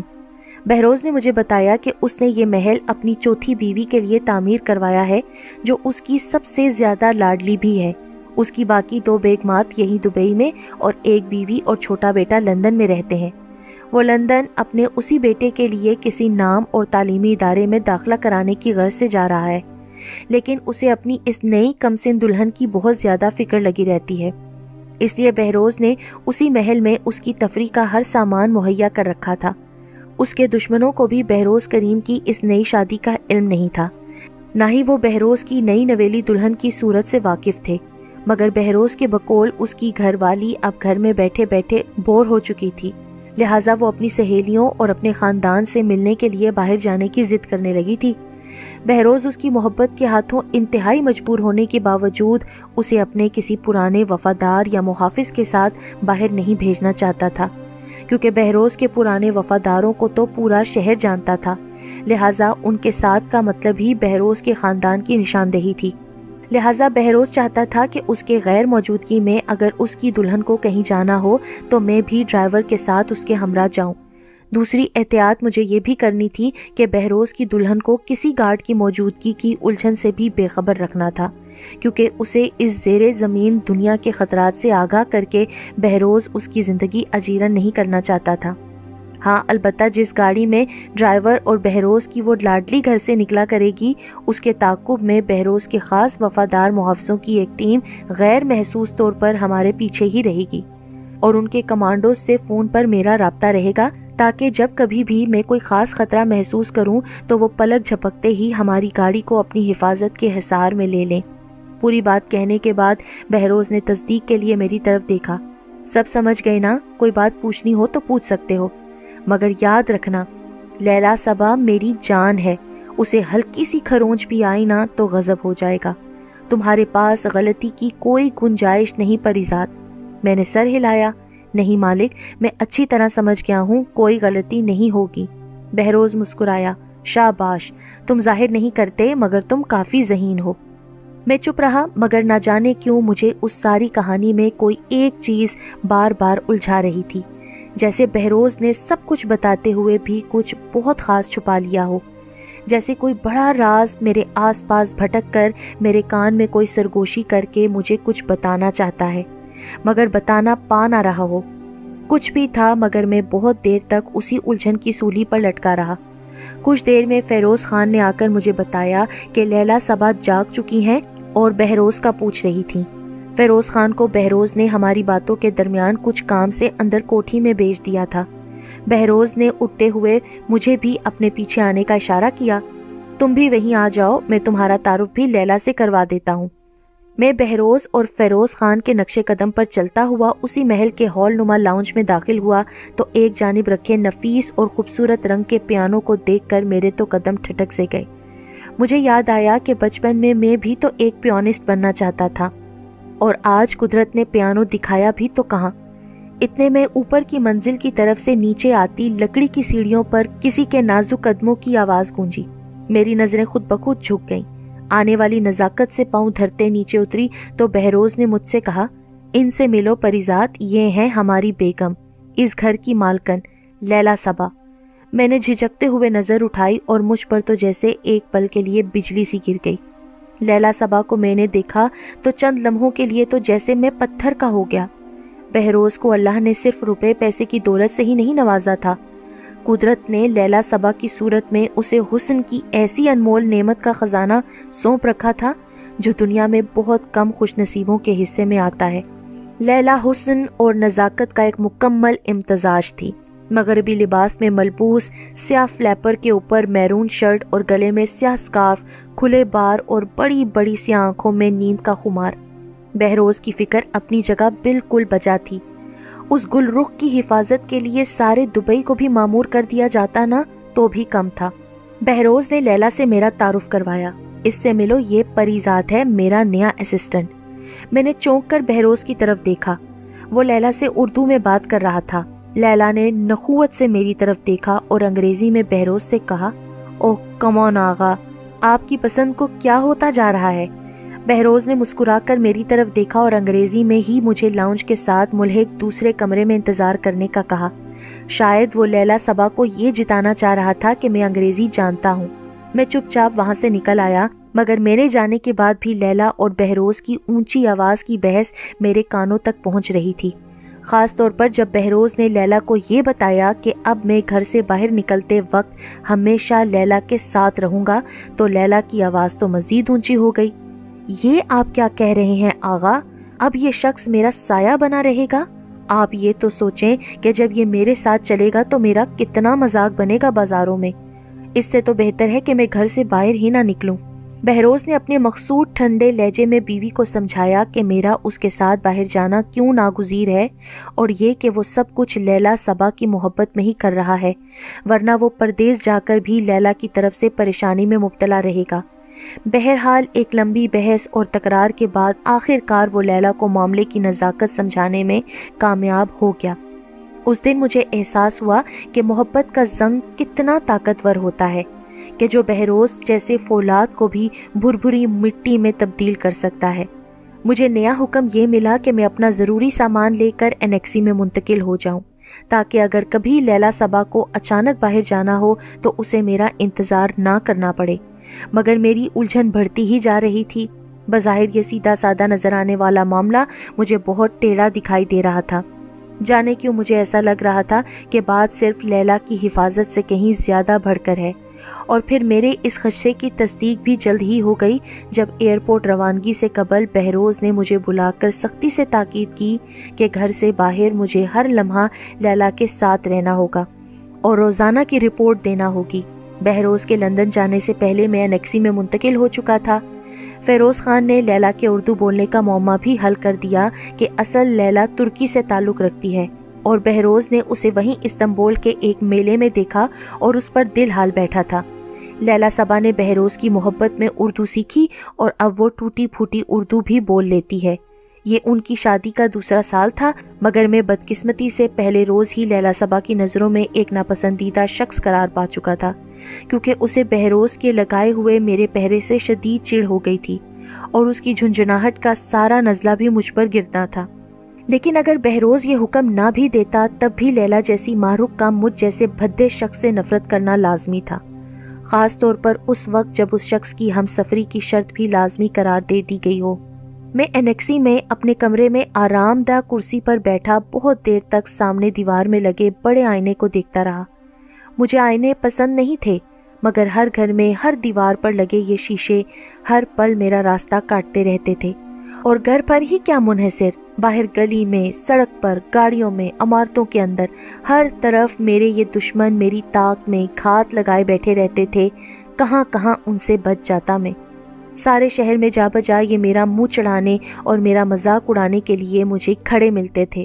میں نے سوچ لیا تھا کہ اگر زندگی میں کبھی مجھے اپنا گھر بنانے کا موقع ملا تو اس میں کسی آئینے کی جگہ نہیں ہوگی۔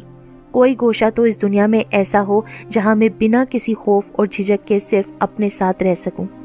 اگلے روز سپہر تین بجے کے قریب مجھے گھر کے ملازم نے آ کر حکم سنایا کہ مالکن لیلا باہر جانا چاہتی ہیں اور ڈرائیور باہر پورچ میں میرا انتظار کر رہا ہے۔ میں گاڑی کے قریب پہنچا تو لیلا صبا غصے میں بھری کھڑی تھی۔ اتنی دیر کہاں لگا دی تم نے؟ کیا اب مجھے تمہاری تیاری کا انتظار بھی کرنا پڑے گا؟ میں نے اسے بتایا کہ مجھے ملازم نے صرف تین منٹ پہلے روانگی کا بتایا ہے اور میں جس حالت میں بیٹھا تھا ویسے ہی چلا آیا ہوں۔ مگر لیلا نے میری پوری بات ہی نہیں ہونے دی اور مجھے چھڑک دیا۔ اچھا اچھا ٹھیک ہے، اب گاڑی میں بیٹھو۔ میں کسی فضول بحث کے موڈ میں نہیں ہوں۔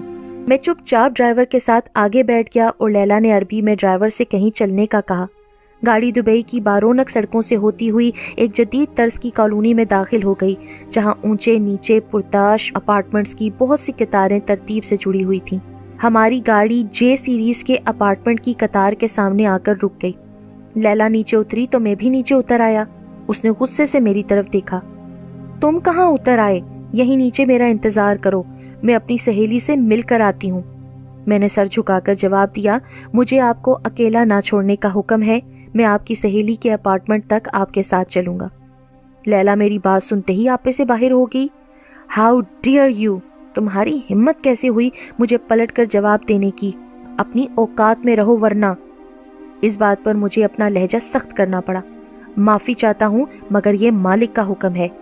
ہمارے تعقب میں آنے والی گارڈز کی گاڑی کچھ فاصلے پر کھڑی ہو چکی تھی اور مجھے ان کی بے چینی سے ایسا محسوس ہو رہا تھا جیسے انہیں ہمارا یہاں زیادہ دیر رکنا کچھ پریشان کر رہا تھا۔ لیلا نے غصے سے دانت پیسے اور پیر پٹکتی ہوئی اندر لفٹ کی جانب بڑھ گئی۔ پندرہویں منزل پر لیلا کی دوست کا اپارٹمنٹ تھا۔ اس نے اپارٹمنٹ کا دروازہ کھولا تو دونوں سہیلیاں یوں ملی جیسے برسوں بعد ملاقات ہوئی ہو۔ لیلا اندر چلی گئی اور میں باہر راہداری میں ایک جانب دیوار کے ساتھ لگے لوہے کے بینچ پر بیٹھ گیا۔ تقریباً دو گھنٹے بعد وہ دونوں باہر نکلی لیلا نے قریب سپر مارکیٹ سے کچھ خریداری کی اور ہم اس کی سہیلی کو اپارٹمنٹ کے باہر چھوڑ کر واپس گھر چلے آئے۔ لیلا نے گاڑی سے اترتے ہی چیک کر فیروز خان کو حاضر ہونے کا حکم دیا اور غصے میں بھری اندر چلی گئی۔ میں نیکسی میں آ کر بستر پر دراز ہو گیا۔ تھوڑی دیر بعد فیروز خان بھی وہاں نازل ہو گیا۔ تمہاری مالکن سے کوئی بحث ہوئی تھی آج؟ ہاں کیونکہ وہ اکیلے جانے کی ضد کر رہی تھی میں نے صرف مالک کے حکم کی تعمیل کی۔ فیروز خان نے ایک لمبی سانس بھری۔ آئندہ ایسی نوبت نہ آئے تو بہتر ہے۔ لیلا مالکن مالک کی بہت چہیتی ہے۔ وہ یہ سب برداشت نہیں کریں گے۔ یوں سمجھ لو کہ تم ایک دو دھاری تلوار پر چل رہے ہو اور تمہیں دونوں جانب ہی اپنا وزن برابر بچائے رکھنا ہے، ورنہ کٹ کر دو حصوں میں تقسیم ہو کر گر پڑو گے۔ فیروز جاتے جاتے مجھے ایک نئی الجھن میں مبتلا کر گیا تھا۔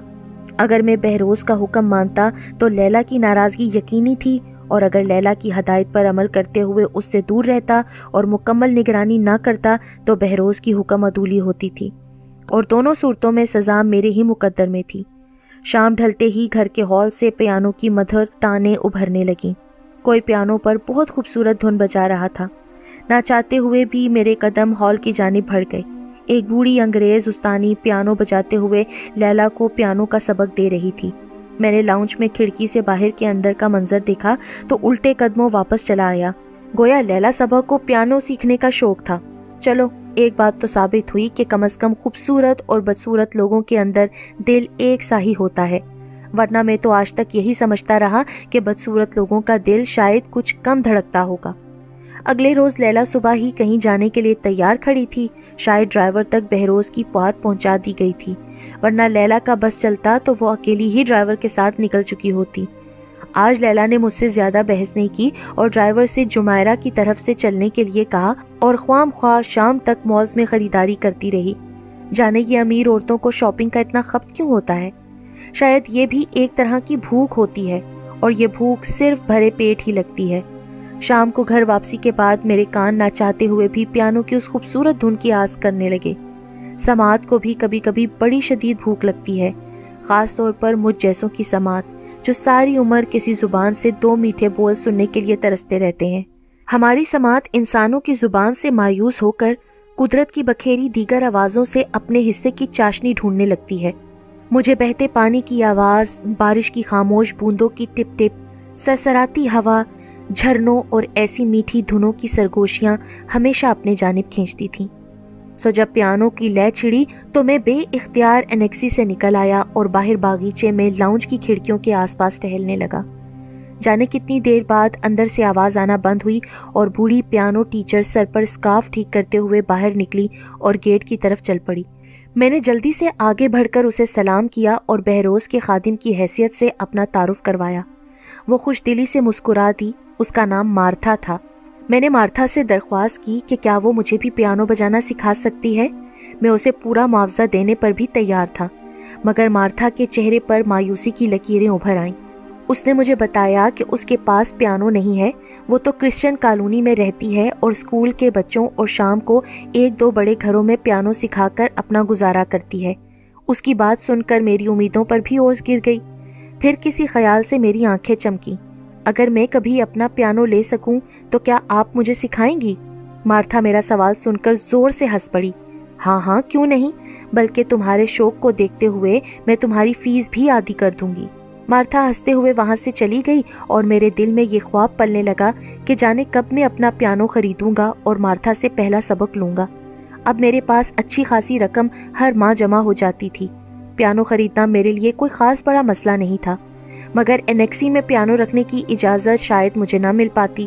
ساری رات میں یہی سوچ سوچ کر کروٹے بدلتا رہا کہ ایسی کیا تدبیر کروں کہ میری برسوں کی دبی خواہش پوری ہو سکے۔ جب خواب روٹ جائے نا، تو راتیں بڑی طویل ہو جاتی ہیں۔ انسان بھی عجیب ہے کہ خواب دیکھے تو راتوں پر فریب اور جال بننے کا الزام لگا دیتا ہے، اور خواب نہ آئے تو اسے اسی رات کی طوالت سے بیزاری ہونے لگتی ہے۔ میں بھی اس طویل رات کے بعد صبح اٹھا تو سر درد سے پھٹ رہا تھا۔ بستر چھوڑنے کا بالکل بھی من نہیں تھا، مگر دس بجتے ہی مالکن کا پیغام آ گیا۔ نوکری یا غلامی کی ایک تعریف شاید اپنے اندر کو کچھ چلنا بھی ہے۔ کسی طرح اٹھ کر منہ پر دو چار چھینٹے مارے اور سوجی آنکھوں کے ساتھ پوچھ میں پہنچ گیا۔ مگر توقع کے برعکس ابھی تک وہاں کوئی گاڑی روانگی کے لیے تیار نہیں تھی۔ البتہ دوسری گاڑی میں محافظ چاکو چوبند اور تیار بیٹھے ہوئے تھے۔ کچھ دیر میں اندر سے ایک خادمہ باہر آئی اور اس نے بتایا کہ مالکن اندر لاؤنج میں مجھے یاد کر رہی ہیں۔ میں الجھا ہوا سا لاؤنج ہال کی جانب بڑھ گیا۔ جانے اب کیا آفت آنے والی تھی۔ لیلا صبا کے مزاج کا کچھ بھروسہ نہیں تھا اور یہ بات ابھی تحقیق تک تھی کہ یہ خلل کثرت حسن کی وجہ سے تھا یا نفرت زر کی وجہ سے۔ کیونکہ یہ دونوں ہی اپنے اندر دماغی فطور پیدا کرنے کی صلاحیت رکھتے ہیں۔ مگر جب میں ہال میں داخل ہوا تو خلاف معمول لیلا سبا بڑی پرسکون سی پیانو کے قریب بیٹھی اس کے تاروں سے کھیل رہی تھی۔ مجھے دیکھ کر اس نے زور سے پیانو کی کلوں پر ہاتھ پھیرا اور مجھ سے کہا، تمہیں پیانو بہت پسند ہے نا؟ بجانا سیکھنا چاہتے ہو۔ میں نے حیرت سے اس کی طرف دیکھا اور وہ مسکرائی۔ میں نے کل شام تمہاری اور مارتھا کی گفتگو سن لی تھی۔ تم چاہو تو اسی پیانو پر مارتھا سے سیکھ سکتے ہو۔ تمہارے مالک سے اجازت میں تمہیں لے دوں گی، وہ میری کوئی بات نہیں ٹالتے۔ میرا جی چاہا کہ اس سے پوچھوں کہ اس کر میں خاص اور مہربانی کی کوئی وجہ بھی تو بتائیں اب آپ۔ اس نے شاید خود ہی میری آنکھوں میں میرا سوال پڑھ لیا۔ ہاں مگر بدلے میں تمہیں بھی مجھ سے کچھ تعاون کرنا پڑے گا۔ کیسا تعاون؟ میں کچھ سمجھا نہیں۔ وہ سر جھٹک کر بولی، جب سے میں اس محل میں آئی ہوں، مجھے یوں لگتا ہے جیسے کسی قید خانے میں آ گئی ہوں۔ بہروز مجھ سے بہت محبت کرتے ہیں، بہت خیال رکھتے ہیں میرا۔ مگر میرے لیے ان کا یہ خوف اور احتیاط کی انتہا کبھی کبھی میرا دم گھوٹنے لگتی ہے، جس سے سانس بند ہونے لگتا ہے۔ میں اپنی ہم عمر سہیلیوں سے ملنا چاہتی ہوں، ان کے ساتھ شہر میں گھومنا چاہتی ہوں۔ وہاں ترکی میں تو کسی تتلی کی طرح میں خوشی سے اڑتی پھرتی تھی، مگر یہاں مجھ پر بڑے پہرے ہیں۔ میں نے دھیرے سے سر جھکائے ہوئے جواب دیا یہ سب آپ کی ہی حفاظت کی خاطر کیا گیا ہے۔ مالک کے دشمن بہت ہیں جو ہر پل انہیں نقصان پہنچانے کی طاق میں لگے رہتے ہیں۔ لیلا سبا نے اداسی سے ایک سرد آ بھری، جانتی ہوں میں، لیکن کیا تم نہیں سمجھتے کہ اس طرح پہروں میں نکلنے سے میں آغا کے دشمنوں کی نظر میں زیادہ نمایاں ہو جاؤں گی؟ اگر میں اسکاف اور نکاب کے ساتھ سارا دن بھی شہر میں گھومتی پھروں نا، تو بھی مجھے کوئی نہیں پہچان سکے گا۔ میں نے بے بسی سے اس زدی لڑکی کی طرف دیکھا۔ تو آپ مجھ سے کیا چاہتی ہیں؟ لیلا نے غور سے میری طرف دیکھا، میری نظر خود بخود جھک گئی۔ میں صرف اتنا چاہتی ہوں کہ تم یوں دم چھلا بن کر میرے ساتھ نہ پھرا کرو۔ میری سہیلیاں کتنا مذاق اڑاتی ہیں میرا، میں تمہیں بتا نہیں سکتی۔ میری نظر بے اختیار اٹھ گئی۔ لیلا نے جلدی سے بات جوڑی۔ میری بات کا غلط مطلب مت لینا۔ میں تمہارا مذاق نہیں اڑا رہی، مگر جب ہم ساتھ چلتے ہیں نا تو مذاق بن ہی جاتا ہے۔ میں صرف اتنا چاہتی ہوں کہ تم دکھاوے کے لیے میرے ساتھ گھر سے نکلو، مگر کسی مال یا شاپنگ پلازا میں اسکارف اور نقاب پہن کر اپنا حلیہ بدل لیا کروں گی۔ تم وہیں کسی کیفے میں بیٹھ کر میرا انتظار کیا کرنا، میں اپنی سہیلیوں کے ساتھ گھوم پھر کر دوبارہ واپس آیا کروں گی۔ اور ہم دونوں ایسے ہی معمول کے طور پر باہر نکل کر گھر آ جایا کریں گے، جیسے تم ہما وقت میرے ساتھ ہی تھے۔ آغا بہروز کو بھی اطمینان رہے گا کہ میری نگرانی کے لیے تم ساتھ تھے۔ تمہارا بھرم بھی سب پر قائم رہے گا اور میں بھی کچھ گھنٹوں کے لیے ان ساری زنجیروں سے آزاد ہو کر اپنی زندگی جی لیا کروں گی۔ بولو، میرا ساتھ دو گے پریزاد؟ اپنا نام لیلا سبا کی زبان سے سن کر میں زور سے چونکا۔ اس نے آج تک کبھی مجھے یوں براہ راست نام لے کر مخاطب نہیں کیا تھا۔ کچھ لہجے، کچھ بولیاں، کچھ تلفظ اور کچھ لبوں کی ایک جمبش سے ہی عام سے حرف، لفظ اور نام کتنے معتبر ہو جاتے ہیں۔ میرا دل بھی کتنا پاگل تھا۔ پل بھر میں ہی یہ بھول گیا کہ کل تک یہی عورت مجھے کس نفرت اور حکارت سے پکارتی رہی ہے۔ مگر میں ابھی تک اس لہجے بدلنے کے فن اور ہنر سے واقف نہیں تھا۔ لہٰذا میرا جواب بھی سیدھا سا تھا۔ شاید مالک میرا یوں لاؤنج میں بیٹھ کر پیانو سیکھنا پسند نہ کریں۔ میری حدود اس لاؤنج سے باہر تک ہیں۔ لیلا نے اس مسئلے کا حل بھی چٹکیوں میں نکال لیا۔ کوئی بات نہیں، تم اپنی انیکسی میں پیانو رکھوا سکتے ہو۔ اس کا انتظام بھی ہو جائے گا۔ میں آج ہی تمہارے لیے ایک نیا پیانو بک کروا دیتی ہوں۔ ویسے بھی میں بہت عرصے سے انیکسی کی نئی تزین اور آرائش کا سوچ رہی تھی۔ اسی بہانے یہ کام بھی ہو جائے گا۔ جواب میں کہنے کے لیے میرے پاس اب کچھ نہیں بچا تھا۔ اگلے دو دن کے اندر انیکسی کو الٹ پلٹ کر رکھ دیا گیا۔ نیا رنگ، نئے پردے، قالین پینٹنگز آرائش اور سب سے بڑھ کر سیاہ رنگ کا ایک بڑا سا خوبصورت پیانو۔ جب کاریگر وہ پیانو انیکسی کے ہال میں رکھوا کر اس کی فٹنگ کر رہے تھے تو میں وہیں بیٹھا اپنے ایک درینہ خواب کو پورا ہوتے دیکھ رہا تھا۔ خواب حقیقت میں ڈھلنے لگے، تب بھی بہت دیر تک ہمیں خواب ہی لگتے ہیں۔ شاید انسان صدا کا بے اعتبار ہے یا پھر مجھ جیسے جن کے خواب صدا خواب ہی رہتے ہیں، انہیں خوابوں کی تعبیر پر ذرا دیر سے ہی یقین آتا ہے۔ اسی شام مارتھا نے مجھے ایک گھنٹے کی ٹیوشن میں پیانو کی بنیادی کلوں اور سروں کے بارے میں پہلی بار کلاس دی اور تیسرے دن میری انگلیوں نے پہلی مرتبہ کسی دھن کو چھیڑا۔ اس درمیان لیلا دو مرتبہ گھر سے باہر نکلی اور شہر کے وسط میں واقع ایک کثیر منزلہ شاپنگ مال میں داخل ہو کر اس نے اپنے منصوبے کے مطابق خود کو سکاف اور نقاب سے ڈھانپ لیا۔ میں وہیں ایک کیفے میں بیٹھا، اس کا انتظار کرتا رہا اور وہ تقریباً تین چار گھنٹے کے درمیان واپس لوٹ آئی۔ اس مال کے دونوں اطراف آنے اور جانے کے راستے واقع تھے اور لیلا نے باہر نکلنے کے لیے پچھلے راستے کا انتخاب کیا۔ پھر ایک دن کے وقفے کے بعد وہ اپنی اس سہیلی سے ملنے کے لیے گئی جہاں میں پہلے بھی ایک بار اس کے ساتھ جا چکا تھا۔ مگر اس بار اس نے مجھے نچلے فلور پر ہی رکنے کا اشارہ کیا اور خود لفٹ کے ذریعے اوپر چلی گئی۔ بہروز کے واپس آنے میں بھی دو دن باقی تھے۔ میں نے لیلا کی بات مان تو لی تھی، مگر میں اندر سے نہ جانے کیوں ایک عجیب سی بے چینی محسوس کر رہا تھا۔ میں جانتا تھا کہ میں بہروز کا حکم نہ مان کر بہت برا کر رہا ہوں، مگر لیلا کی آزادی کی خواہش بھی مجھے اتنی ہی جائز لگ رہی تھی۔ عجیب کشمکش جاری تھی میرے دل اور دماغ کے درمیان۔ دل کہتا تھا کہ لیلا سبا کا ساتھ دے کر میں نے کچھ غلط نہیں کیا، مگر دماغ کچھ الگ ہی راگ الاپ رہا تھا۔ جانے یہ دل اور دماغ نامی دو سوتنوں کی آپس میں کبھی بنتی کیوں نہیں تھی؟ مگر یہ خوف مجھے بہرحال مستقل لاحق رہتا تھا کہ اگر لیلا سبا کو اس کی مٹر گش کے دوران کوئی نقصان پہنچ گیا تو بہروز تو کیا میں خود بھی اپنے آپ کو کبھی معاف نہیں کر پاؤں گا۔ آخر کار اس ششو پنج نے جب مجھے پوری طرح نڈھال کر دیا تو تیسرے دن لیلا سبا کے مال سے نکلنے سے پہلے ہی میں ایک فیصلے پر پہنچ چکا تھا۔ لیلا جیسے ہی مال کے پچھلے دروازے سے باہر نکلی، میں بھی کیفے سے نکل کر اس کے پیچھے چل پڑا۔ لیلا نے خود کو ایک لمبی سی ابایا سے ڈھانپ رکھا تھا اور وہ سڑک پار کر کے دوسری جانب بنی ایک پارکنگ میں پہنچی جہاں پہلے سے ہی ایک سیاہ لینڈ کروزر ٹائپ گاڑی اس کا انتظار کر رہی تھی۔ یہ گاڑی میں پہلے بھی لیلا کی دوست کے اپارٹمنٹ کے نیچے کھڑی دیکھ چکا تھا۔ مطلب لیلا اپنی اسی دوست سے ملنے جا رہی تھی یا اس کے ساتھ مل کر کہیں اور گھومنے جا رہی تھی۔ میں نے فوراً قریب سے گزرتی ٹیکسی کو ہاتھ دیا اور اسے آگے جاتی سیاہ لینڈ کروزر کے پیچھے چلنے کا کہا۔ میں نے سوچ لیا تھا کہ میں لیلا کو بتائے بغیر اس کی نگرانی جاری رکھوں گا۔ اس طرح میری الجھن کا بھی حل نکل آئے گا اور لیلا کو بھی میری وجہ سے اپنی سہیلیوں اور رشتہ داروں کے سامنے شرمندہ نہیں ہونا پڑے گا۔ دبئی کی سڑکوں کا ہجوم اور ٹیکسی کے لیے مقررہ رفتار کی حد ہماری گاڑی کی راہ میں حائل تھی۔ مگر ہم پھر بھی کسی نہ کسی طرح اس سیاہ بڑی گاڑی کا پیچھا کرتے رہے۔ مگر پھر ایک سگنل کے اچانک بند ہونے کی وجہ سے لیلا کی گاڑی ہماری نظروں کے سامنے ہی دور ہوتی ہوئی اوجھل ہو گئی، کیونکہ وہ ہم سے پہلے ہی سگنل پار کر چکی تھی۔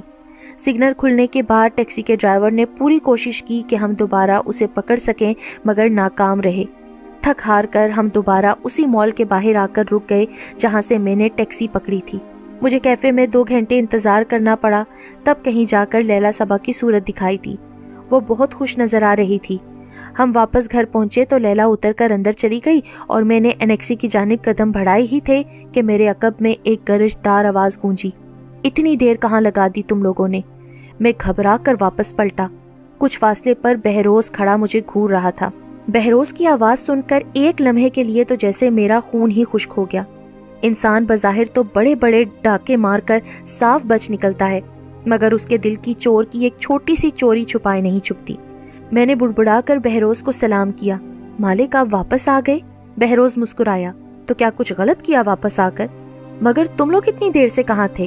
میں نے نظریں جھکائے صرف اتنا بتایا کہ مالکن کو کچھ ضروری خریداری کرنی تھی، لہٰذا ہم شاپنگ مال تک گئے تھے۔ بہروز نے بظاہر اس بات کا کوئی خاص نوٹس نہیں لیا۔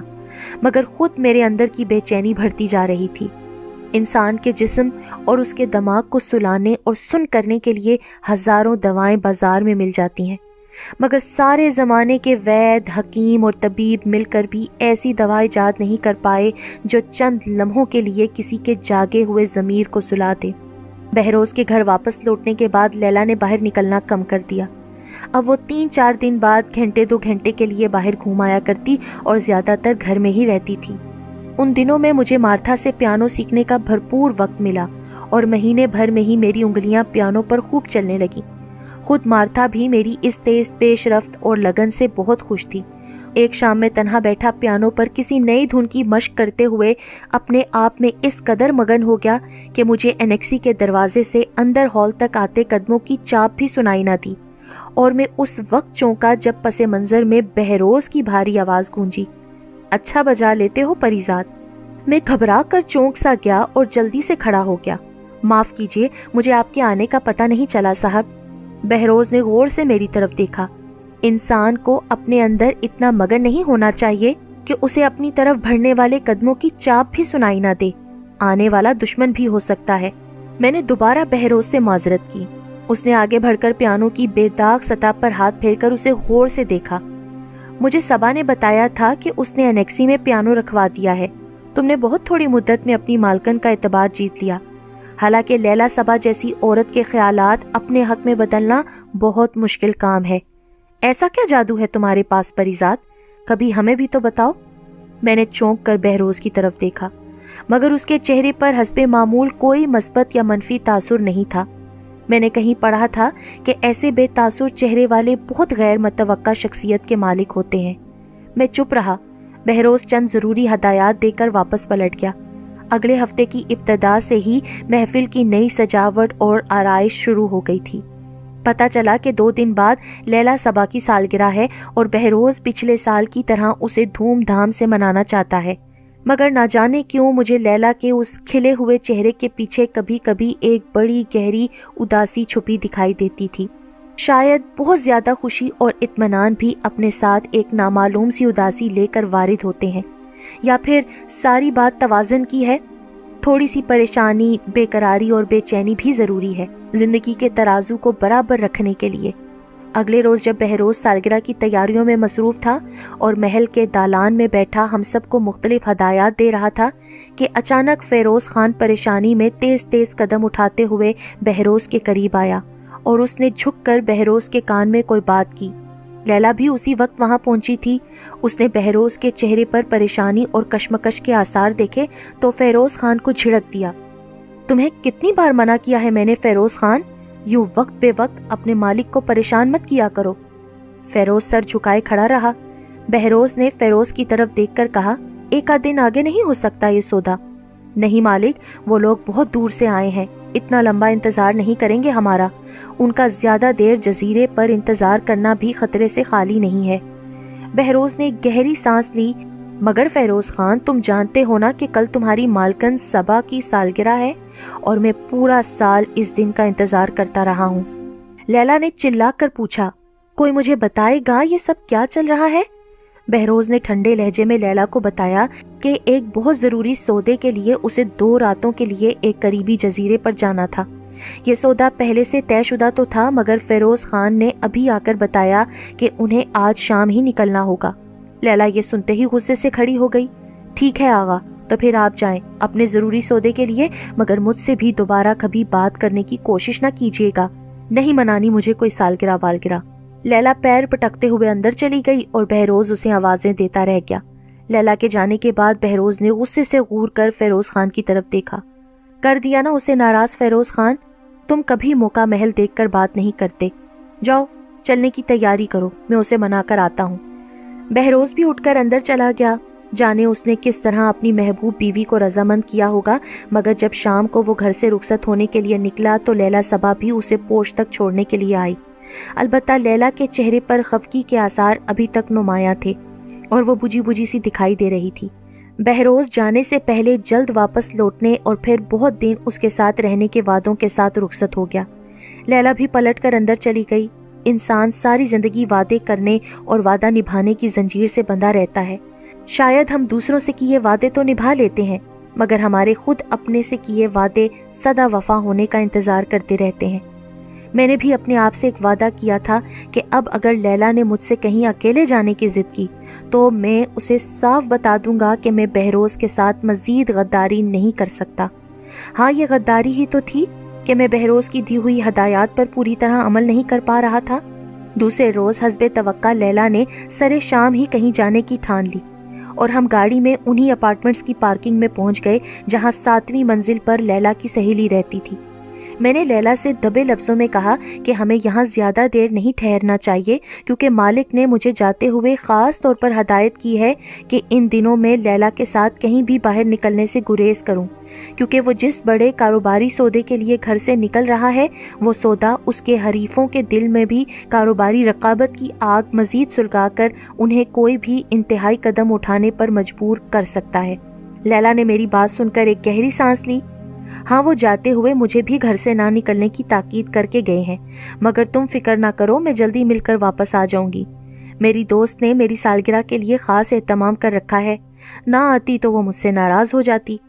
لیلا تیزی سے لفٹ کی جانب بڑھ گئی اور میں نے اپنے ساتھ لیے ہوئے وعدے کی لاش اپنے کاندھوں پر اٹھائے، وہیں تہخانے کی پارکنگ میں کھڑا رہ گیا۔ شام تیزی سے ڈھل رہی تھی اور پارکنگ لاٹ میں لگی بتیاں دھیرے دھیرے ایک ایک کر کے جلنا شروع ہو چکی تھیں۔ جب لیلا کو گئے تین گھنٹے سے زیادہ ہونے کو آئے تو میں نے خود اوپر جانے کا فیصلہ کر لیا اور میں نے قدم بڑھائے ہی تھے کہ لیلا تیزی سے لفٹ سے نکل کر میری جانب بڑھتی ہوئی نظر آئی۔ وہ اپنا اسکارف لپیٹ کر پرس میں رکھ رہی تھی۔ آپ نے بہت دیر کر دی۔ آج تو ہم نے آتے وقت آپ کی ہدایت کے مطابق محافظوں کی گاڑی کو بھی منزل سے آگاہ نہیں کیا تھا۔ وہ سب وہاں گھر میں بے چین ہوں گے۔ لیلا نے جلدی سے گاڑی کا دروازہ کھولا۔ ہاں بس دیر ہو گئی ہے، مگر اب چلو۔ ہمیں وہاں گھر میں یہی تاثر دینا ہے کہ ہم قریبی مال سے روز مرہ کی چند ضروری چیزیں لینے کے لیے اچانک نکل گئے تھے، لہٰذا انہیں بتانے کا موقع ہی نہیں ملا۔ میں بھی جلدی سے گاڑی کی طرف بڑھا اور ٹھیک اس وقت تہخانے کی مصنوعی سرد فضا میں ایک بھاری آواز گونجی۔ ایسی بھی کیا جلدی ہے، جانے آغا؟ دیکھو، ہم تو تمہاری تلاش میں خود ہی چل کر یہاں تک آ پہنچے۔ میرے تو قدموں تلے سے زمین سرک گئی۔ دور اندھیرے میں ایک ستون کی آر میں کھڑی گاڑی اور بہروز اور فیروز خان آ کر ہماری جانب بڑھتے ہوئے دکھائی دیتے۔ پس منظر میں ہمارے محافظوں کی وہ جیب بھی نظر آئی، جسے میں اور لیلا اپنی دانست میں چکما دے کر گھر میں ہی چھوڑ آئے تھے۔ لیلا کے چہرے کا رنگ بھی پل بھر میں زرد پڑ گیا اور میں نے اس کے جسم میں باقاعدہ کانپنے جیسی لرزش دیکھی۔ بہروز نے لیلا کے قریب پہنچ کر پیار سے اس کی تھوڑی اٹھا کر لیلا کا جھکا ہوا چہرہ بلند کیا۔ یہ کیا بات ہوئی جانے آغا؟ میرے منع کرنے کے باوجود تم گھر سے نکل آئیں؟ کیا کوئی نئی سہیلی بنا لی ہے تم نے یہاں؟ ہمیں بھی تو اس سے ملواؤ، جس کے پیار میں اتنی کشش ہے کہ تم اپنے محبوب آغا کے حکم کا مان بھی نہ رکھ پائیں۔ لیلا نے جلدی سے جھک کر بہروز کے پاؤں پکڑ لیے۔ معاف کر دیں مجھے آغا، بڑی بھول ہو گئی۔ مجھے واقعی گھر سے باہر نہیں نکلنا چاہیے تھا، مگر میں کسی کی باتوں کے بہکاوے میں آ گئی تھی۔ آئندہ ایسی غلطی کبھی نہیں ہوگی۔ بہروز کا چہرہ اب بھی سپاٹ تھا۔ میں تمہیں تو معاف کر دوں گا جانے آغا، مگر اسے کبھی معاف نہیں کروں گا جس نے تمہیں بہکا کر گھر سے نکالا اور میری حکم عدولی کی۔ بتاؤ کون ہے وہ بد نصیب لیلا نے اپنا آنسو سے بھیگا چہرہ اٹھایا۔ کہا نہ آگا بڑی غلطی ہو گئی۔ میں گھر میں بیٹھے بیٹھے بور ہو گئی تھی۔ اسی لیے یہاں چلی آئی۔ یہاں ٹاپ فلور پر ایک بہت اچھا ریسٹورانٹ ہے۔ سوچا کافی پی کر اپنا دل بہلا لوں گی اور مجھے اس بات کا بہت افسوس ہے۔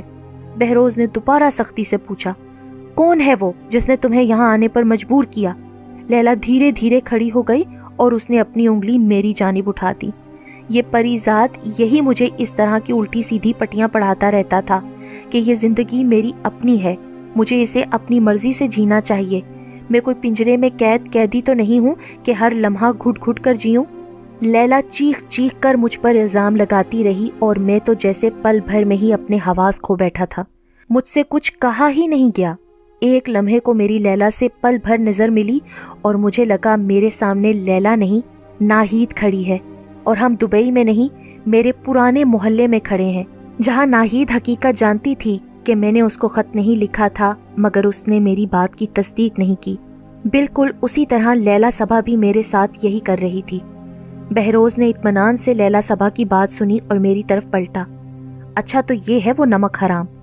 اس سے مجھے ایسی امید ہرگز نہ تھی۔ مگر جانے آغا، تمہیں تو کچھ خیال کرنا چاہیے تھا نا۔ اگر اس کی نیت میں کوئی فطور پیدا ہو جاتا اور میرے دشمنوں کے ساتھ مل کر یہ تمہیں کوئی نقصان پہنچا دیتا تو سوچو، پھر میرا کیا ہوتا؟ تمہیں ایک غلام کی باتوں میں نہیں آنا چاہیے تھا۔ لیلا روتے ہوئے گڑ گڑائی۔ آپ بالکل ٹھیک کہہ رہے ہیں آغا۔ اس پر ایزاد نے اپنے ذرا سے فائدے کے لیے مجھے میری راہ سے بھٹکا دیا۔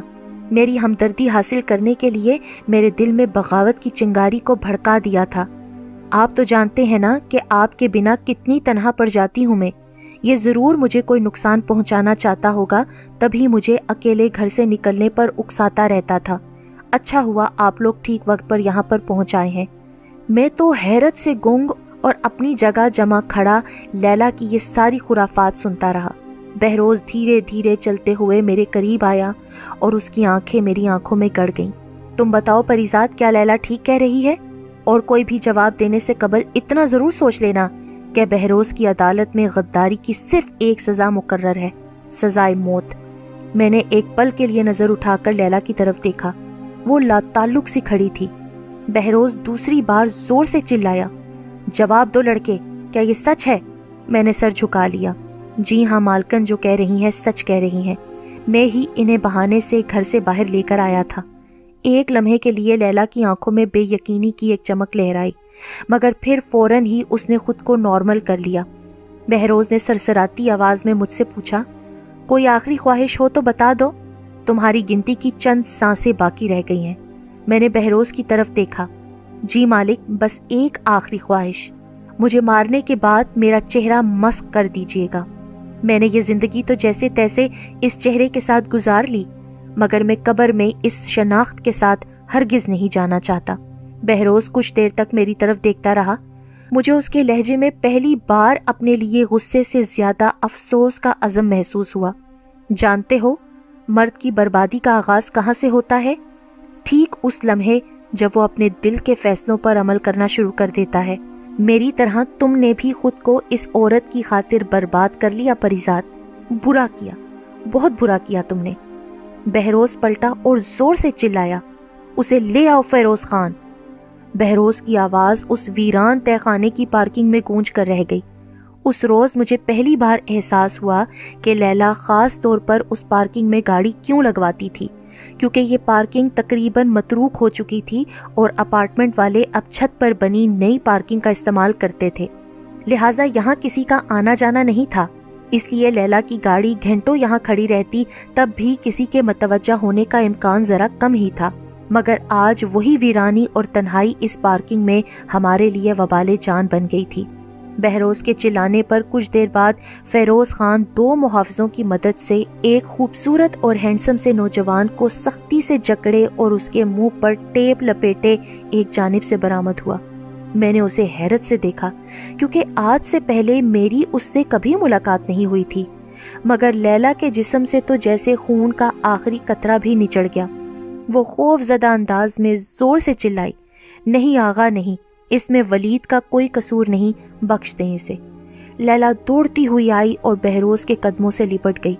بہروز نے کسی ان دیکھی اذیت کے احساس سے اپنی آنکھیں زور سے میچ لیں اور دھیرے سے بڑ بڑایا جیسے خود کلامی کر رہا ہو۔ کیوں جانے آغا، کیوں؟ کس چیز کی کمی تھی تمہیں؟ کیا نہیں دیا تھا میں نے تمہیں؟ پیار، محبت، عیش، آرام، دولت، جائیداد اور رتبہ، عزت، آخر کس چیز کی کمی تھی میرے پاس تمہیں؟ لیلا زارو قطار رو رہی تھی اور وہ اجنبی نوجوان بہروز کے محافظوں کے شکنجے میں تڑپ رہا تھا۔ بہروز نے لڑکے کی طرف دیکھا، یہ وہی ہے نا تمہارا گزشتہ منگیتر استنبول والا ولید؟ لیلا تڑپ کے آگے بڑھی۔ ہاں آغا، یہ وہی ہے۔ اسے میری محبت یہاں کھینچ لائی ہے۔ یہ سچ ہے کہ آپ نے مجھے سب کچھ دیا، پر میں اپنی پہلی محبت کبھی نہیں بھلا پائی۔ معاف کر دیں ہم دونوں کو، میں آپ کی منت کرتی ہوں۔ کم از کم اسے جانے دیں۔ بہروز نے کرب سے اپنی مٹھیاں بھینچ لیں۔ رقیب کو سامنے زندہ دیکھنے سے زیادہ اذیت ناک اس کے لیے اپنے محبوب کی زبان سے تعریف سننا ہوتا ہے۔ بہروز نے لیلا کی طرف دیکھا۔ واہری عورت، واہ۔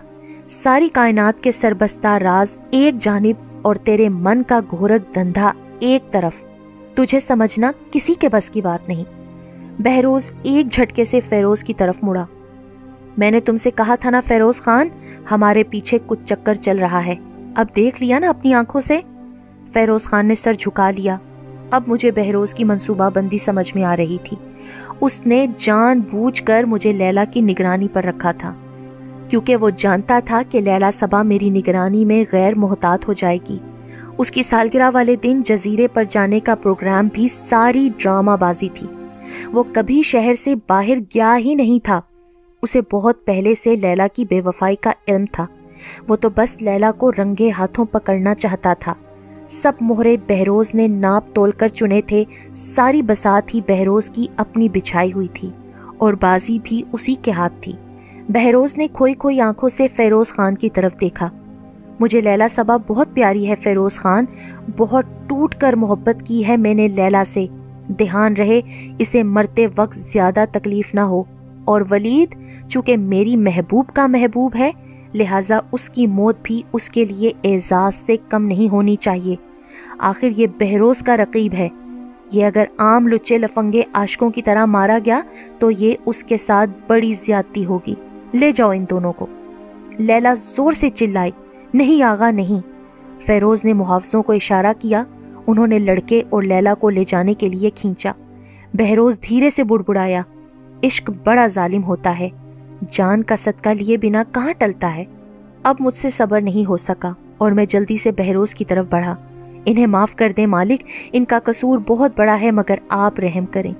میری بات پوری ہونے سے پہلے ہی میرے سر پر کسی محافظ کی خودکار مشین گن کا دستہ پوری قوت کے ساتھ ٹکرایا اور میرا ذہن اندھیروں میں ڈوب گیا۔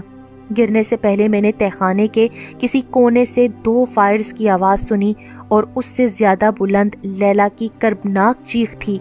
پھر دھیرے دھیرے میرا وجود گہرے تاریک اندھیرے کے اتھا سمندر میں ڈوبتا چلا گیا۔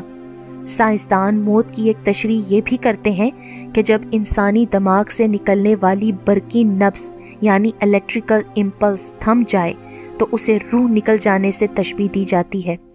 اور روح نکل جانے کے بعد انسانی جسم کی حالت کو ہم موت کہتے ہیں۔ جانے میری روح کتنے عرصے بعد دوبارہ میرے جسم میں واپس آئی۔ رات کا شاید آخری پہر تھا۔ میں کسی اندھیرے کمرے میں بستر پر پڑا ہوا تھا، مگر یہاں اتنا اندھیرا کیوں تھا؟ ضرور بہروز نے ان دونوں کے ساتھ مجھے بھی ختم کر دیا تھا، اور اب میں کمرے میں نہیں، کسی قبر میں دفنایا جا چکا تھا۔ ٹھیک ہی کیا بہروز نے، زندگی کے کسی امتحان میں بھی پورا نہیں اتر پایا تھا میں۔ چلو جو ہوا اچھا ہوا، قصہ تمام ہوا۔ شجر تو تھے ہی نہیں راستے میں، کیا کرتے؟ خود اپنے سائے میں چل کر سفر تمام کیا۔ مگر میرا سفر ابھی کچھ باقی تھا شاید۔